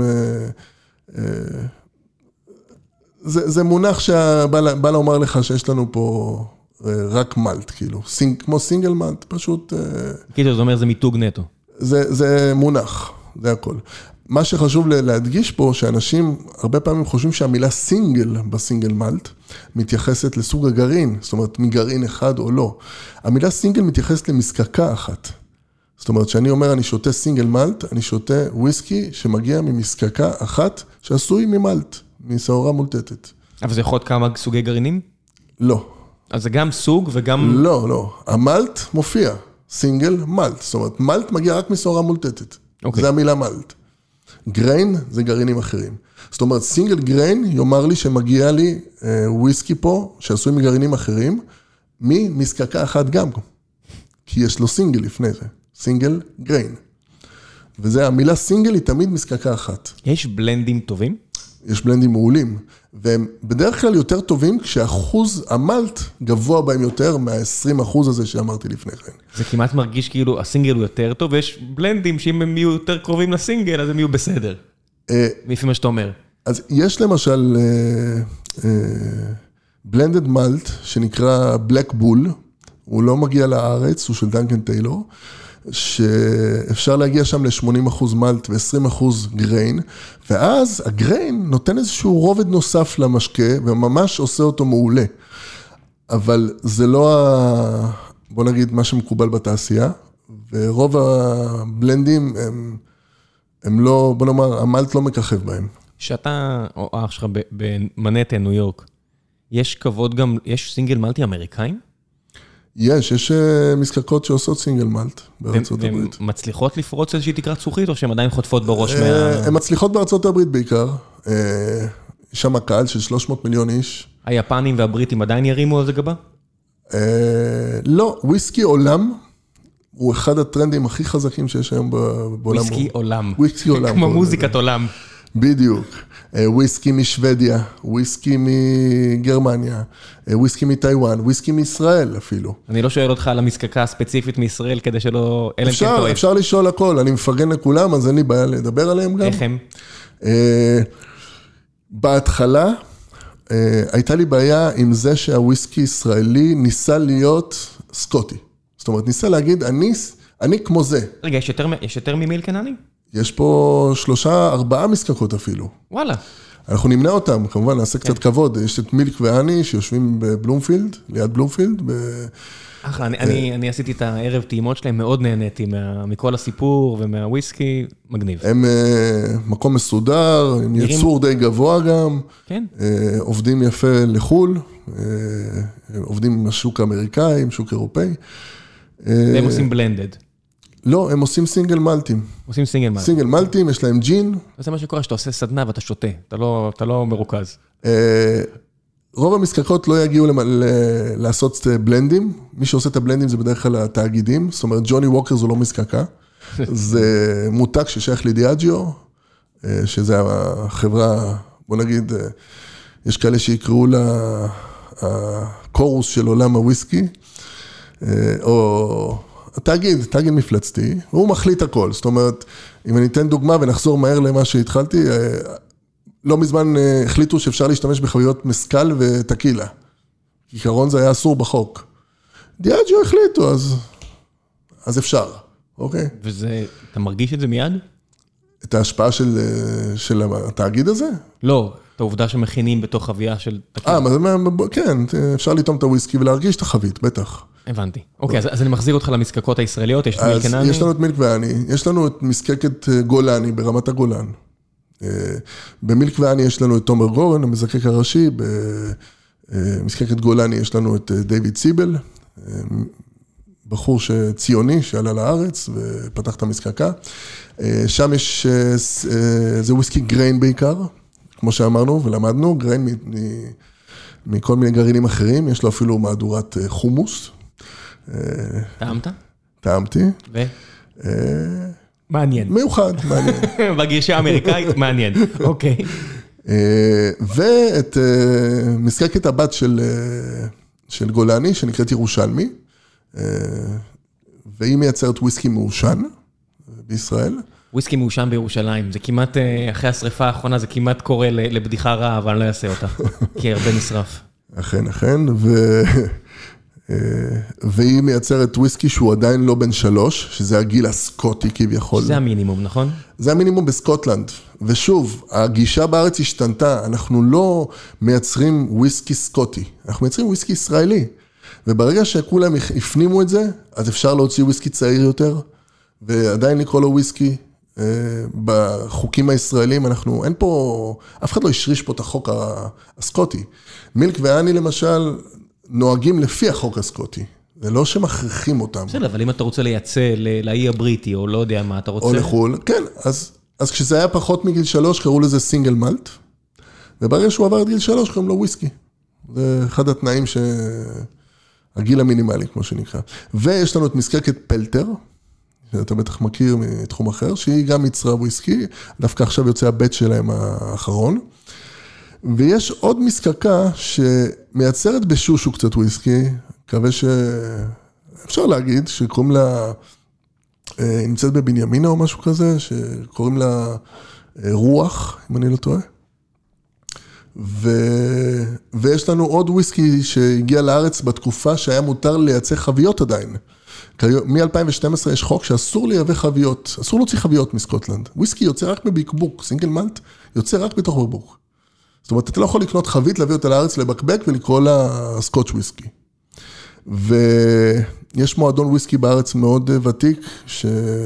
של בחור בשם יונתן ישי, שהם קנו מספר חביות של וויסקי ממזקקת ארן באותה תקופה, ובקבקו אותם בארץ, וגם זה וויסקי שבעצם יכול עדיין להיקרא סקוטש, כי הוא יצא בתקופה חוקית משם, ואלו הוויסקים שיש בארץ.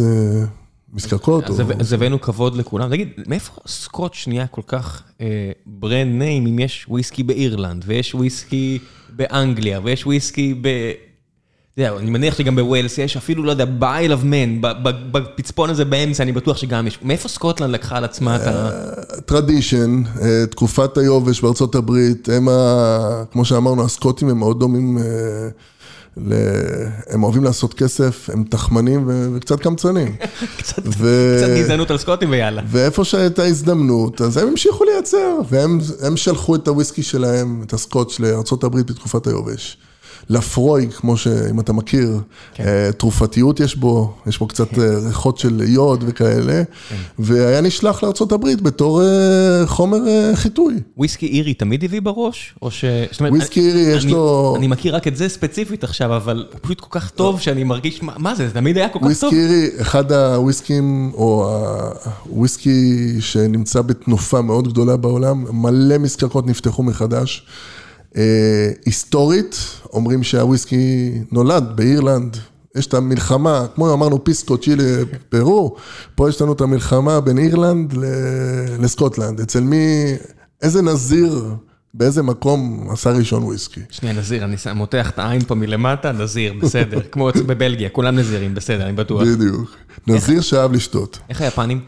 היפנים זה עולם אחר, מדויקים מאוד, אה, רוב הוויסקי שלהם הוא כזה פרחוני, מאוד ריחני, אה, מאוד חזקים.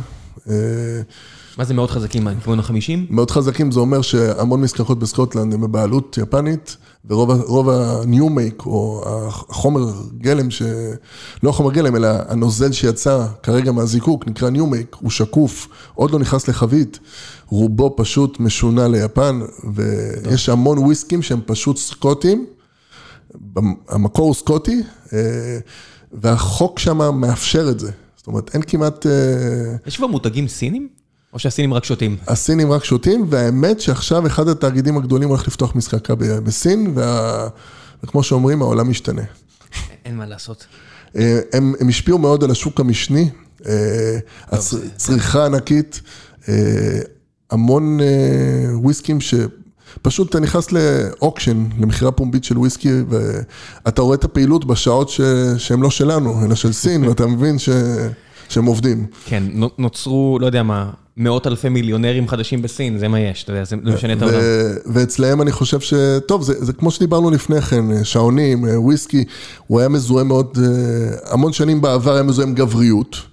אה, אם היית מסתכל על פרסומות של וויסקי, של, יש לי כל מיני כאלה אולדיז, שאני שומר תמונות, אתה רואה צייד עם אריה באפריקה שיש לידו איזה בקבוק, ואתה רואה המון אה, דברים שהיום לא, לא יעברו, נשיות. ו... באופן כללי, פרסומות משנות ה-60-70, מאוד נדיר שהיא תחזיק מים עם חוקי מוסר להיום. הדברים היחידים זה אותו, זאת אומרת, אתה מסתכל על הפרסומות של פתק פיליפ, שאתה, הטגליין שלהם כל השנים האלה זה אתה לא קונה פתק פיליפ, אתה רק שומר את זה לדור הבא, אתה לא עונד פתק פיליפ, אתה רק שומר את זה לדור הבא, ותמיד רואים אימא ובת או אבא ובן. זה, אתה יודע, זה, זה פרסום כל כך אפקטיבי למוצר יוקרה ברמה הכי גבוהה, והוא נכון כבר 50 שנה, וזה מדהים. עם, עם וויסקי, שאתה, שאתה, הפרסמות המינגווי האלה, שיש לך ראש של אריה והכל, ואתה אומר, אוקיי ברודר, אתה צריך אה, כנראה להתקדם. נכון. זה פשוט לא, לא יחזיק מים. בוא נעשה קצת אה, שאלות מן הקהל, כי יש הרבה ואני רוצה להספיק, אוקיי. אה, אה, נעצור לדבר המפרסם. והפעם, נותני החסות שלנו זה פודקאסט אחר, פודקאסט בשם על הדרך, פודקאסט למשפחה המטיילת. על הדרך זהו פודקאסט למשפחות שאוהבות לצאת לטבע, לטייל, ושאוהבות גם לגלות על ההיסטוריה, החי והצומח של המקום אליו הן נוסעות. בכל פרק של הפודקאסט על הדרך יש סיפור אחד על מסלול אחד. פרק אחד עם סיפור אחד. אנחנו בעונת הטיולים והחופש הגדול, כמו שרבים מכם יודעים, כל אחד עם ילדים יודע כמה קשה למצוא מה לעשות באוגוסט, כשחם ולכולם חסרי סבלנות, אז כמה חשוב לתכנן מראש. ואני מצאתי הרבה מאוד ערך בפודקאסט הזה שעזר לי לתכנן טיול. הרבה משפחות מטיילות, וחוץ מליהנות בטיול עצמו, גם הנסיעה יכולה להשתדרג. אז זה משהו שבכלל, אה, אם יש לכם ילדים מספיק גדולים ואתם יכולים להאזין ביחד איתם, זה בכלל מעולה. להאזין ברכב, בדרך למסלול או בחזרה הביתה ולגלות את הסיפורים שמאחורי מסלולי הטיולים, להגיע לטיולים מוכנים, או אחרי שגיליתם מה בדיוק קרה במסלול ומי היה שם קודם, ואתם יודעים בדיוק מה לחפש. אני אישית האזנתי לזה בכלל לפני, כי אני אוהב לספר בעצמי, אה, כל אחד והסגנון שלו. אפשר למצוא את הפודקאסט בכל המקומות שבהם אתם מאזינים לפודקאסטים, אם זה ספוטיפיי או כל- אחת מהאפליקציות הייעודיות לכך במובייל, ולחפש על הדרך למשפחה המטיילת, בגוגל, בפייסבוק, באפליקציה האהובה עליכם ובאינטרנט. בכל פרק יצטרף פריים, הפקח האהוב עלינו מסדרת ילדי בית העץ, הלו הוא יניב ביטון האגדי. זהו. אוקיי, אה, הרבה אנשים פה מבקשים פשוט את העצה שלך, כי לא סתם קוראים לך דוק וויסקי, אז בוא נעשה איזה אחד כזה. דין כרמלי, מה הוויסקי האהוב עליך, אה, בכמה חתכי מחיר ולמה? לדוגמה, 100, 200, 300 שקל. אוקיי, אז אני מדבר על אה, ישראל. אה, מחירי ישראל. לא, כי לפעמים אתה יכול לקנות מחו"ל ולהביא את הבקבוק, ויעלה לך אפילו פחות. אבל בארץ, יש לנו בקבוקים שהם מתחת ל-100 שקל. אה, קודם כל אני אענה על השאלה הראשונה. בן רומח זו אחת המזקקות הכי מוערכות על ידי, ואני גם אה, שותה ואוסף חלק מהבקבוקים שלהם, הם במחיר נורמלי, לא בשמיים, וויסקי old school, יש בו ממש טיפ-טיפה עשן, והולך טוב בשרי והולך טוב בברבן. לגבי המחירים, אה, מתחת ל-100 שקל, אה, יש לנו אולי שתי, שתי נציגים, אחד מהם זה Deanston Virgin Oak, אה, שיכול, עולה בדרך כלל בסביבות ה-90-99 ש"ח, וגלן מוראי, הבסיסי שלהם. וויסקים מאוד בסיסיים, אבל עדיין הם ייתנו איזשהו ערך מוסף לעומת הג'וני בלק או, או השיבאס, כן? בלי להוריד מערכם. צריך להבהיר פה משהו, תעשיית הבלנדים, לולא היה לנו תעשיית הבלנדים, לא היינו מדברים פה עכשיו על סינגל מלטים. וזה תמיד צריך לזכור בראש, כל מי שמתפנפן נגד כל הבלנדים האלה, הוא לא מבין, פשוט צריך להכניס לראש את זה. עד כמה הם פרצו את הדרך לתרבות ולכסף. אה, כן, שיבאס, זה שנכנס העניין הזה, בסוף אם באים אנשים ושותים וויסקי, אז יש לך קרקע לבנות מעליה הבנה יותר גדולה. ובלי זה, היה לך הרבה פחות אנשים לבנות עליהם. אני אתן גם דוגמה. הצריכה של אה, הוויסקי שהכי נמכר בארץ, סינגל מלט, שהוא גלנפידיך, 3.3 אחוז לשנת 2020. 3.3 אחוז מה? מנתח השוק של הסינגל מלטים בישראל. אוקיי? 3.3 אחוז. של, אה, של, של הוויסקי, סליחה, בישראל. אה, מי, ניקח את ג'וני ווקר, הוא מחזיק ב-54 אחוז. ג'וני ווקר ככל הג'וני ווקרס? או אחד ספציפי? לא, לא, כל הג'וני ווקר באותה קטגוריה. אין כל כך הרבה, כאילו. טוב, גם גלן פידיך, אתה אומר, זה רק גלן פידיך. זה, בדיוק, יש לנו כמה סוגים. כן. אנחנו מדברים ב... יש איזשהו דוח, אני יכול להעביר לך אותו אחר כך, של כל האלכוהול בישראל. ג'וני ווקר 50 ומשהו אחוז? 54 אחוז. זאת אומרת, אנחנו יכולים לראות שגם בארץ, החתך של ה... אה, של ה... בוא נגיד, של ה-availability בשוק, וזה צמוד לצריכה גם, הוא, הוא עצום, ההבדלים הם עצומים בין הבלנדים שנצרכים לסינגל מלטים. איפה שיבאס פה? השיבאס קצת אחריו, הוא בסביבות ה... אני לא זוכר את המספר מדויק, אני זוכר את האלה שמובילים בדרך כלל בראש. אבל שיבאס מקום שני אחרי ג'וני ווקר? אה, יש לנו גבוה מאוד, גם את שיבאס וגם את אה, ג'ק דניאלס. אה, לא חשבתי בכלל על האמריקאים. כן, כן, אחרי הצריכה גבוהה שלהם. איך זה? מה משאיר... זאת אומרת, רגע, קצת פוליטיקה מסחרית. מי מאחורי, זה החברה המרכזית ליבוא משקאות? בארץ יש לנו את IBBLS, ובוא נתחיל ככה, בעולם האלכוהול, בירות מחזיקים 68 אחוז בערך מהשוק. אחרי, אחרי זה יין, ולכל הספיריטים נשאר כ-10 אחוז. ואני מניח שגם מתוך ה-10 אחוזים האלה, וויסקי זה הרוב. לא. אה, וודקה בעצם, מה אני מדבר, מוביל... ברור, ברור. וודקה מובילה. ואז וויסקי? ואז וויסקי. ואז ו... קצת קוניאק ו... ואז אה, דווקא, אם אני לא טועה, זה ספיריטים אה, אה, בטעמים. כל מיני, ככה זה נקרא קטגוריה. אה, יגרמייסטר וכאלה? לא יודע מה יש בתוך הקטגוריה, אבל אני יודע שזאת הקטגוריה. אוקיי. בכל מקרה, בתוך העשרה אחוז האלה, 27 אחוז וויסקי. אוקיי? בתוך העשרה אחוז מהכלל. סך הכל 2.7 אחוז מכל שוק האלכוהול בארץ זה וויסקי. יפה, 265. אתה עשית את זה בראש כרגע, אה? כן. יפה. ומתוך ה-2.65 אחוז האלה, רק 9 אחוז בערך הם סינגל מלטים. הגענו ל-0. 2.6. יפה. 2.5. אני מתחיל לחשוב שאני יושב מול מישהו עם... לא, לא, לא, לא, זה בסדר, זה מספרים עגולים וזה יחסית קל, ואנחנו עדיין בשעה טובה ועדיין לא שתיתי, הכל בסדר. זאת אומרת שאנחנו, צרכני הסינגל מלט, רבע אחוז. אנחנו כלום בשביל התעשייה הזאת. כן. זאת אומרת, אנחנו בפלצנות שלנו, אני מכליל את עצמי, שאנחנו אומרים, נתנו לי את הוויסקי הזה צבוע, אוי אוי אוי, שמו בו צבע. כמו ברוב הוויסקים שנמכרים, כן. או שפילטרו לי אותו, שמו לו, הוציאו לי את כל ה good stuff, עשו לו פילטר. או שכמו שאמרנו, נתנו לי אותו ל-40 אחוז, דיללו לי אותו. זה לא באמת מעניין את, את מי שמייצר את הוויסקים. זאת אומרת, אנחנו, אנחנו פסיק קטן, אוקיי? וגם את זה אנחנו לא מפנימים לפעמים, ו, וצריכים לעשות את זה. אנחנו גולשים כל הזמן, אנחנו... זה, זה הפורמט פה, אז אני מחזיר אותך ל-200 שקל ו-300 שקל? אוקיי, אז אמרנו את שניים ב-100. אם נעלה לסביבות ה...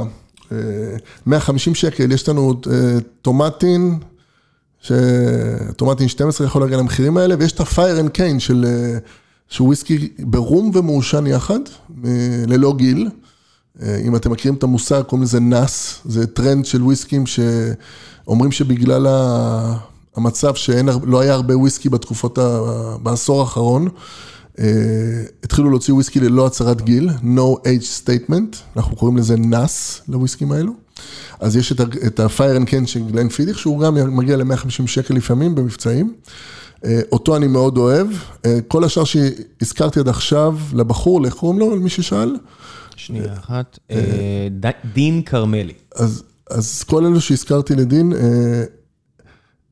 מתוכם את הפיין כן הייתי קונה לעצמי, את השאר כנראה שלא, אבל שוב, הם וויסקים שהם value for money. ב-150 שקל האלו הייתי גם מזכיר את המונקי שולדר, שזה בעצם blended malt.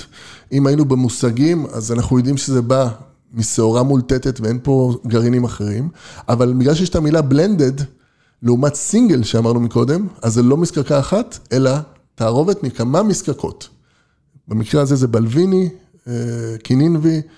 מבחינה מסחרית, למה שהם, למה שהם ירצו למכור? למה שהם לא מבקבקים את זה פשוט בעצמם, לבד, ואז יש להם יותר סחורה משלהם? מה זאת אומרת? זה אותו תאגיד מבקבק, או בעלים לא, למה שבלוויני יסכימו, מה, מה המוטיבציה של בלוויני ליצור בקבוקים זולים יותר, ולא רק לעצמם את הבקבוקים היקרים? כשאתה מגיע לבלוויני, אתה רואה שם, יש לך 500 אלף חביות. הבנתי. כל רגע. זאת אומרת... הם רוצים את כל מנעד המחירים כדי... רוב התאגידים הענקיים האלה שולחים את הוויסקי שלהם לבלנדים. אתה יודע מה, איפה, מה הוויסקי הכי נמכר בעולם? הסירייה הראשונה בעולם של וויסקים נמצאת בהודו, רובם. יש וויסקי שנקרא Officer Choice, הוא, היה, הוא הוביל את התחום רחוק, רחוק מג'וני ווקר וחבריו. ההודים, צרכני הוויסקי הכי גדולים בעולם, מספר אחד, הם שותים בלנדים, נקרא להם בלנדים זולים, אבל מישהו צריך לספק להם וויסקי כדי להכין את הבלנדים האלה. שלא תחשבו שבהודו מייצרים כמויות כאלה של וויסקי, מדברים פה על כמויות עצומות, זאת אומרת, אתה מדבר על פי 10 או פי 12 ממכירות של... כן, ולהודו יש מעמד ביניים זעום של איזה 80 עד 100 מיליון, אז כנראה שאם זה כל כך פופולרי, זה חייב להיות משקה מאוד זול. כן, זולים מאוד, וצריך להגיע מאיפשהו. אז יש, יש, יש את התאגידים שמייצרים כמויות. זאת אומרת, גלן פידיך מייצרים כמויות, גלן ליבט מייצרים כמויות, מדברים על 18 מיליון ליטר בשנה וכאלה. אז בוא נקפוץ ל-300 שקלים. 300 שקלים, הגענו כבר לוויסקים יותר טובים. אני הייתי לוקח 300 ואולי טיפה יותר. אני אחלק את זה לשלושה. אברלור, אבונה, וויסקי בחוזק חבית. בשרי, שרי כבד, לחובבי המתוק נקרא לזה, וויסקי שאפשר לדלל אותו בעצמי, בבית, להוסיף טיפה מים, להוריד אותו בדרך כלל באזור 60 אחוז. מאוד מומלץ. 60 אחוז אלכוהול? 60, 58 וכולי. רשום על הבקבוק 60 אחוז? כאילו מזהירים אנשים שזה הרבה יותר חזק? לא, זה פשוט ב... הוא לא חוזק חבית כי יש שם ערבוב, זאת אומרת, לא מדללים אותו.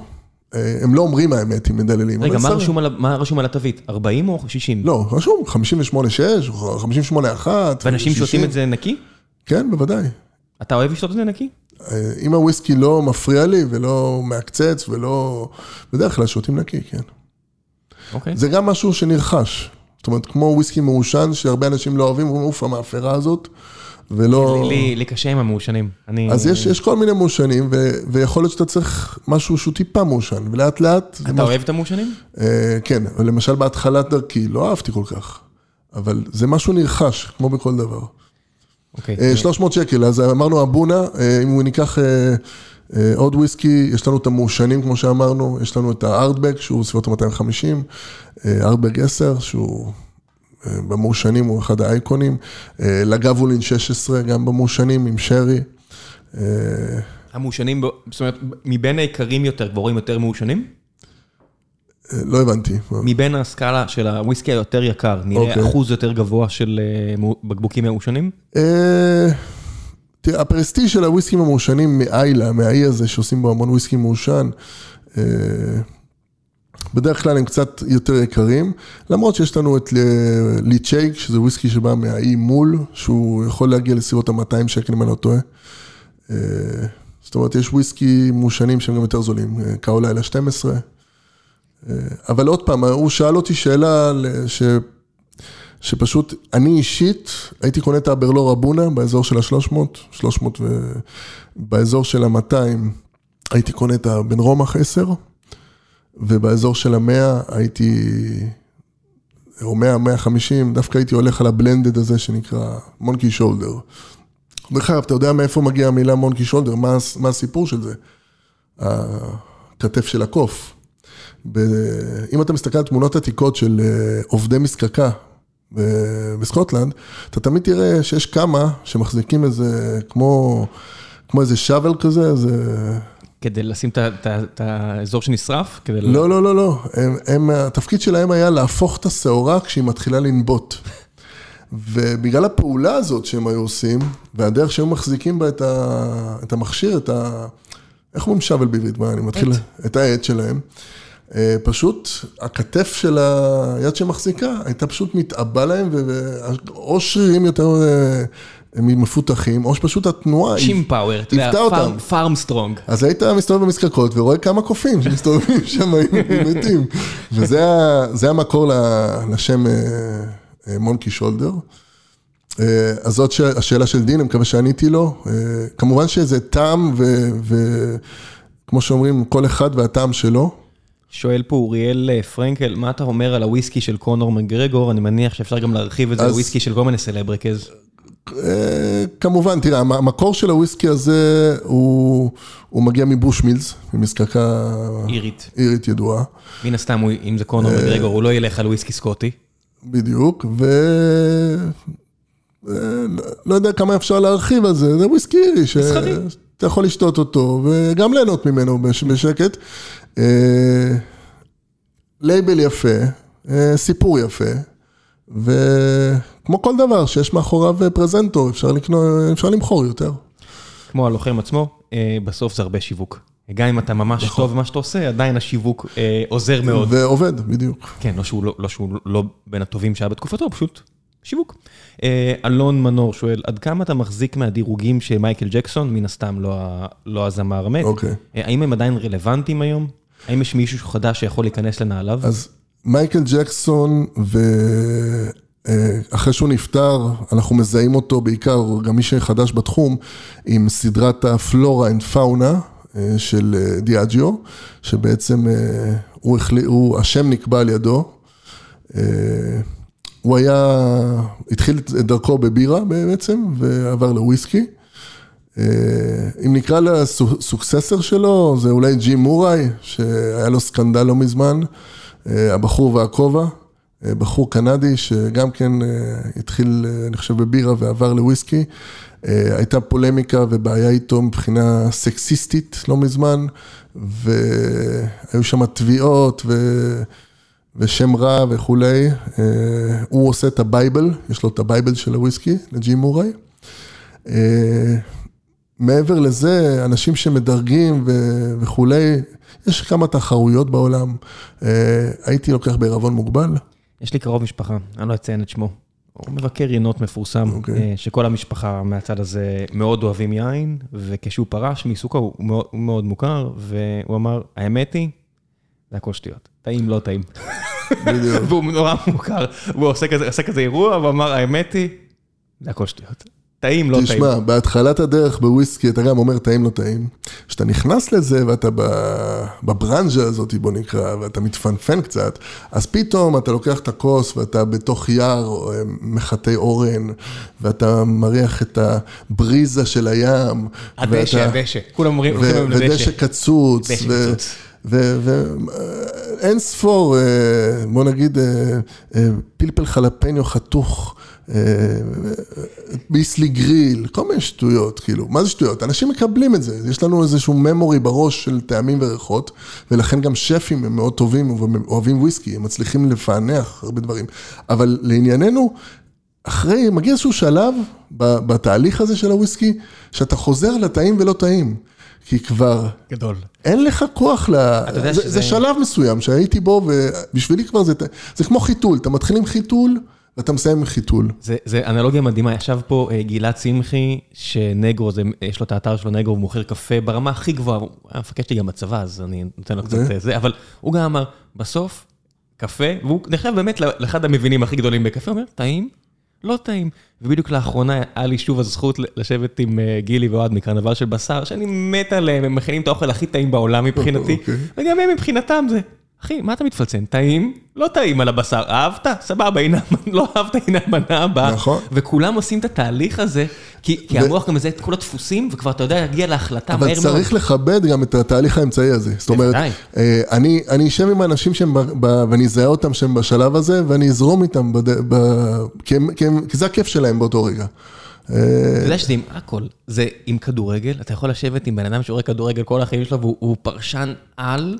ואם אתה תבקש ממנו לרדת לדיוק של למה טוב, לא טוב, בסדר, אבל הכי כיף שהוא בפלואו, הוא פשוט ייהנה או לא ייהנה משחקן, או יראה את הפוטנציאל, או יראה את הפוטנציאל. נכון. אוכל, שתייה, אפילו ב... יש לנו אה, חבר משותף, אורילץ', אחד הטכנולוגים שאני הכי מעריך, ואני אתן לו ארכיטקטורה של משהו, יגיד לי, יעבוד, לא יעבוד. זה, אפשר לרדת לדבר על יותר עמוק, אבל בסוף אתה כבר מזהה כל כך הרבה דפוסים, שאתה יכול להגיד מיד, סבבה, זה מסחרי, זה בסדר, אבל זה לא משהו, נכון. או כן, משהו, וואו, פיצצת לי את השכל. זהו. עלינו לו לשאלה דרך אגב? אני מקווה שכן, אבל זה גיקונומי, אם אם, לא, אם הוא לא מכיר את זה כבר, אז uh, שיבושם לו. אמ, נתנאל uh, שואל, uh, עד כמה עישון וויסקי בכלל רלוונטי לטעם? האם באמת אפשר להבחין בין וויסקי שמיושן בחבית 12 שנים, או 18, או 21 שנים? אוקיי, okay, אז אני אחלק את זה לשתיים. אה, וויסקי מעושן וויסקי מבוגר. וויסקי מעושן בדרך כלל צעיר יותר, יהיה יותר מעושן, ככל שמתבגר, יאבד מהעישון, אז כן אפשר להבחין בהבדלים. וויסקי כשהוא לא מעושן, אה, יש ניואנסים מסוימים, אה, או מנת ריחות וטעמים שאפשר, יכולים להסגיר אותו, אבל זה לא אבסולוטי. וויסקי בגיל 15 בדרך כלל יהיה מאוד מתקתק ו... וייתן אה, ניואנסים אה, אה, יותר מובהקים של, של הווניל של העץ וכולי. וויסקי בין, בין 18 ל-21 יהיה מאוד מתובלן. ובגילאים המאוד מבוגרים אנחנו מתחילים לקבל קומפוט. זהו, ירדתי להתפנפנות. מקבלים כמו קומפוט של פירות של, של, של סבתא בקיצור. זה, זה מה יש. אז כן, אפשר להבחין. טוב. בוא נעשה אולי שאלה אחרונה. אה, אמיר טופז, אה, האם וויסקי יפני באמת טוב כמו שעושים ממנו? אה, וויסקי יפני הוא טוב, כן. הבעיה עם וויסקי יפני שהוא מאוד יקר. ה-value for money אצלו הוא, הוא מאוד קשוח. זאת אומרת, פעם יכלת לקנות ימזקי 18, בארץ אפילו, אני קניתי בבאר שבע פעם, לפני כמה שנים, שהוא היה זמין ב-700 שקל, וזה גם היה יקר אז כבר אז. והיום הוא עולה 600 פאונד. בכל חנות באירופה. אתה בשוק secondary? אתה מתעסק בשוק ה secondary? אה, כן, בטח, יש דברים שאי אפשר להשיג. אה, לא, אפילו כמוכר. אה, לא, מוכר קצת פחות.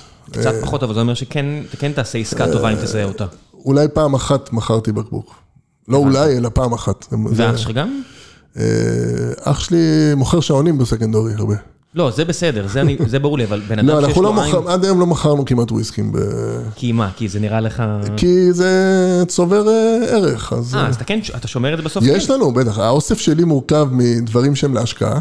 הבנתי, אז אתה כן תמכור מתישהו. אתה פשוט אה, מחזיק אותם בשביל עוד עליית ערך. סביר להניח שחלק מהם לא ישתה אף פעם. חלק מהם יפתח באירוע מסוים. וכנראה שהבנות שלי לפני שאני, לפני שאני אזדקן, נצטרך למכור את זה, כי הם לא ידעו מה, איך למכור את זה כמו שצריך. אבל אה, כן, אני מקווה שזה יממן להם אה, את הלימודים, אה, עכשיו יצאתי בהצהרה יפה. למה, לגמרי, אבל זה כמו, זה כמו אמנות, אתה יודע, היה, היה איזה טור מאוד מאוד יפה של רון מייברג, שאני מאוד אוהב את הכתיבה שלו, ופעם גם התכסחתי איתו קצת, אה, אתה יודע, ביטוי הזה, אל, אל תפגוש את הגיבורים שלך, לא משנה, עבר, מים מתחת okay. אוקיי. לגשר, ואני עדיין מאוד מחבב אותו, והוא כתב יפה שהוא הגיע למצב כלכלי מאוד מאוד קשה בארצות הברית, והוא הלך והוא מכר יצירה של אנדי וורול, שהוא ו... ו... אדם ברוך קנו בשנות ה-80, הם קנו אותו באיזה אלף דולר, והוא כנראה מכר את זה בפי 100 או פי אלף, לא יודע מה, גם כדי להחזיק אותו עכשיו לעת זקנה, שהוא במצב כלכלי פחות טוב, והוא כתב כל כך יפה על הדרך שהוא הולך ומוכר את זה, כי זה משהו שהוא מאוד אהב. יש באותו נושא, אה, אנחנו לקראת סיום נראה לי, אבל כן. באותו נושא, אה, אנשים צריכים להבין, יש, יש המון, אה, אני קורא להם פלצנים מהצד השני, שמישהו קונה בקבוק והוא שומר אותו סגור, אוקיי, זכותו לעשות כך, כן? למה? כמו שאתה אומר, רוב... למכור את זה יום אחד. אז לא, אבל יש הרבה אנשים שקונים גם, אתה יודע, קונים בקבוק שאין לו ערך אספני או אין לו ערך להשקעה, והם ישאירו אותו סגור. אבל ככה בא להם, מה לעשות? וזה הצד השני של ההתפלצנות, שאומרים, אה, קנית משהו שהוא יעמוד על הקיר ולא, ולא תשתה ממנו, וויסקי נועד לשתייה. אוקיי, אז אולי מישהו אחר ישתה אותו באיזשהו שלב, אבל... למה? מידלטון הזה מאוד יפה בעין. הקופסה, הקופסה. כן, הקופסה. הבקבוק סתם בקבוק, אבל כן. צריך, צריך לה, להפריד לכמה, יש וויסקי בתור השקעה, אם אתה מזהה אה, מאפיינים של השוק, או זיהית אותם מזמן, ויש לך וויסקי שעלה לך 600 והיום הוא שווה 60 אלף, אז כנראה שלא תפתח אותו ותמשיך להשתמש בהשקעה הזאת. יש וויסקים שהם לאספנות, שאתה פשוט אוסף אותם מסיבה של נושא מסוים. אני למשל אוסף וויסקי שהוא לא יקר, אבל יש לי נושא מסוים שהוא הנושא של חביות בודדות ממזקקה מסוימת. אני לא הולך לעשות עליו כסף, אבל זה ה fun שלי. כן. זה ה fun שלי. אני אוסף צעיפי כדורגל, אני די בטוח שאני לא אמכור אותם בחיים שלי, ומישהו יזרוק אותם אחרי שאני אתפגר. יגיד, מה זה החרא הזה, ויזרוק אותם. אז זה, זה התחום השני, ויש את התחום השלישי, שהוא וויסקי לשתייה. וצריך לכבד את כל התחומים האלו, למרות שהרבה אנשים שפשוט קופצים, אה... למה אתה מראה לנו את הוויטרינה הזאת, או למה אתה מראה את הבקבוק הזה? תפתח, תשתה. יש המון כאלה, יש לי קבוצת, אה, אני פתחתי קבוצה שנקראת אוהבי וויסקי. אה, אני מהמייסדים שלה. איפה זה, בפייסבוק? בפייסבוק, אה, קבוצה של 15 אלף איש. אז הנה, המלצה ראשונה, אם אתם אוהבי וויסקי, רוצים להיכנס לעניינים. קבוצת אוהבי וויסקי בפייסבוק. אנחנו לא עושים שם, מאשרים את כולם, בקיצור, מתנהגים יפה, נשארים. יופי. וזהו, אני לא, לא פה כדי לעשות פרסומת לעצמי או ל... מה זה משנה? עזוב, בן אדם, אתה דוק וויסקי זה דוק וויסקי, הכל טוב. בוא נעבור לשלב ההמלצות. אה, משהו שראית, קראת, שמעת, אתרים שבא לך להמליץ עליהם, אין לנו רגולציה. אז אוקיי, אז אה, מי שנכנס לתחום הזה, אה, מאוד, אתר שהוא מאוד, כלי מאוד שימושי לכל חובב וויסקי, נקרא Equibase. אה, סליחה, Whiskybase, Equi, אני בסוסים, Whiskybase. נקודה קום, זה אתר הולנדי של משתמשים, ושם אפשר למצוא כמעט את כל הבקבוקים שקיימים. Whiskybase אתר, כן. Whiskybase dot com. די קל להשתמש בו, אפשר למצוא כל בקבוק עם לינקים לחנויות בחוץ לארץ, מחירים, אפשר לדעת את המחירי שוק לפי זה. איפה ה secondary ב eBay? ה secondary, לא, eBay זה מקום מאוד גרוע ל secondary. אה, יש לנו אתרים של מכירות פומביות ספציפיות שהם מנחים את השוק המשנה. מה, Sotheby's כאלה? אה, גם לא, זה אתרים שהם... רק לוויסקי. רק לוויסקי. אתה רוצה להמליץ על אחד מהם? אחד מהם, ניתן שתיים הכי גדולים, אחד נקרא Scotch Whisky Auctions, SWA, Scotch Whisky Auctions dot com. והשני נקרא Whisky Auctioneer dot com. שניהם אה, בתי הוויסקי, בתי ה auction הכי גדולים לוויסקי, ש... אה, כמובן שיש לנו את Bonhams ויש לנו את Sotheby's ויש לנו את כל הבתים הגדולים, אבל הם עושים אה, מכירות פומביות של וויסקים רק יקרים מאוד וכולי. פה אתה יכול למצוא וויסקי גם ב-30 pound. הבנתי, אבל הם עדיין ב secondary market כי אין... הם, הם מנחים את השוק המשני בתחום של הוויסקי. כשאני מעריך למישהו את הערך של הוויסקי שלו, אה, אז אני, אני משתמש גם בשוק המשני, גם בשוק העכשווי, בחנויות, אבל בדרך כלל המחיר של חנות הוא יהיה הרבה יותר גבוה ו, ו, ולא לא רלוונטי כל כך. איפה תופסים אותך לסדנה? אה, אפשר ליצור איתי קשר... אה, מה נשאיר? אימייל? אין לי בעיה, טלפון, אימייל, הכל אפשרי. נשאיר את האימייל שלך ואת הטלפון? אני מזהיר אותך, יש פה הרבה אנשים. בסדר, מי ש... אמרת, אמרת. אימייל וטלפון שלי. אם הזמן מאפשר את זה, אפשר לעשות, אפשר... כמובן. אני עונה לכולם, אני לא... אני אשאיר, אתה תעשה עם זה מה שאתה רוצה. מה עוד? זהו, זהו? האתר שלי, הבאתי לך פה כמה בקבוקים, אבל אה, אנחנו נדבר על זה בפרטי. אנחנו גם נעשה עוד פרק, אני... אה, אנחנו פשוט, אה, דיברנו על הרבה דברים היום. אין מה לעשות, ככה זה. ומי שדואג, אז היה פה בחור שמען המוראל, גם אחלה טיפוס שעושה לחם. מבין על, והבטחתי עוד פרק, ויהיה עוד פרק, עוד שבועיים, אז אני לא סתם מבטיח דברים, גם איתך. אנחנו חייבים לדבר על, על משהו ששמעתי אצלך, גם, ב, גם בתה, היה פוד על תה. נכון. ועוד פוד שדובר על אלכוהול, וכשהוא ברמה גבוהה, מה קורה איתו עם הטעמים וכולי. כן. אז נגיע לזה מתישהו גם. זה, זה גם... אה, יש לי, יש לי איזה קונטרתזה לזה.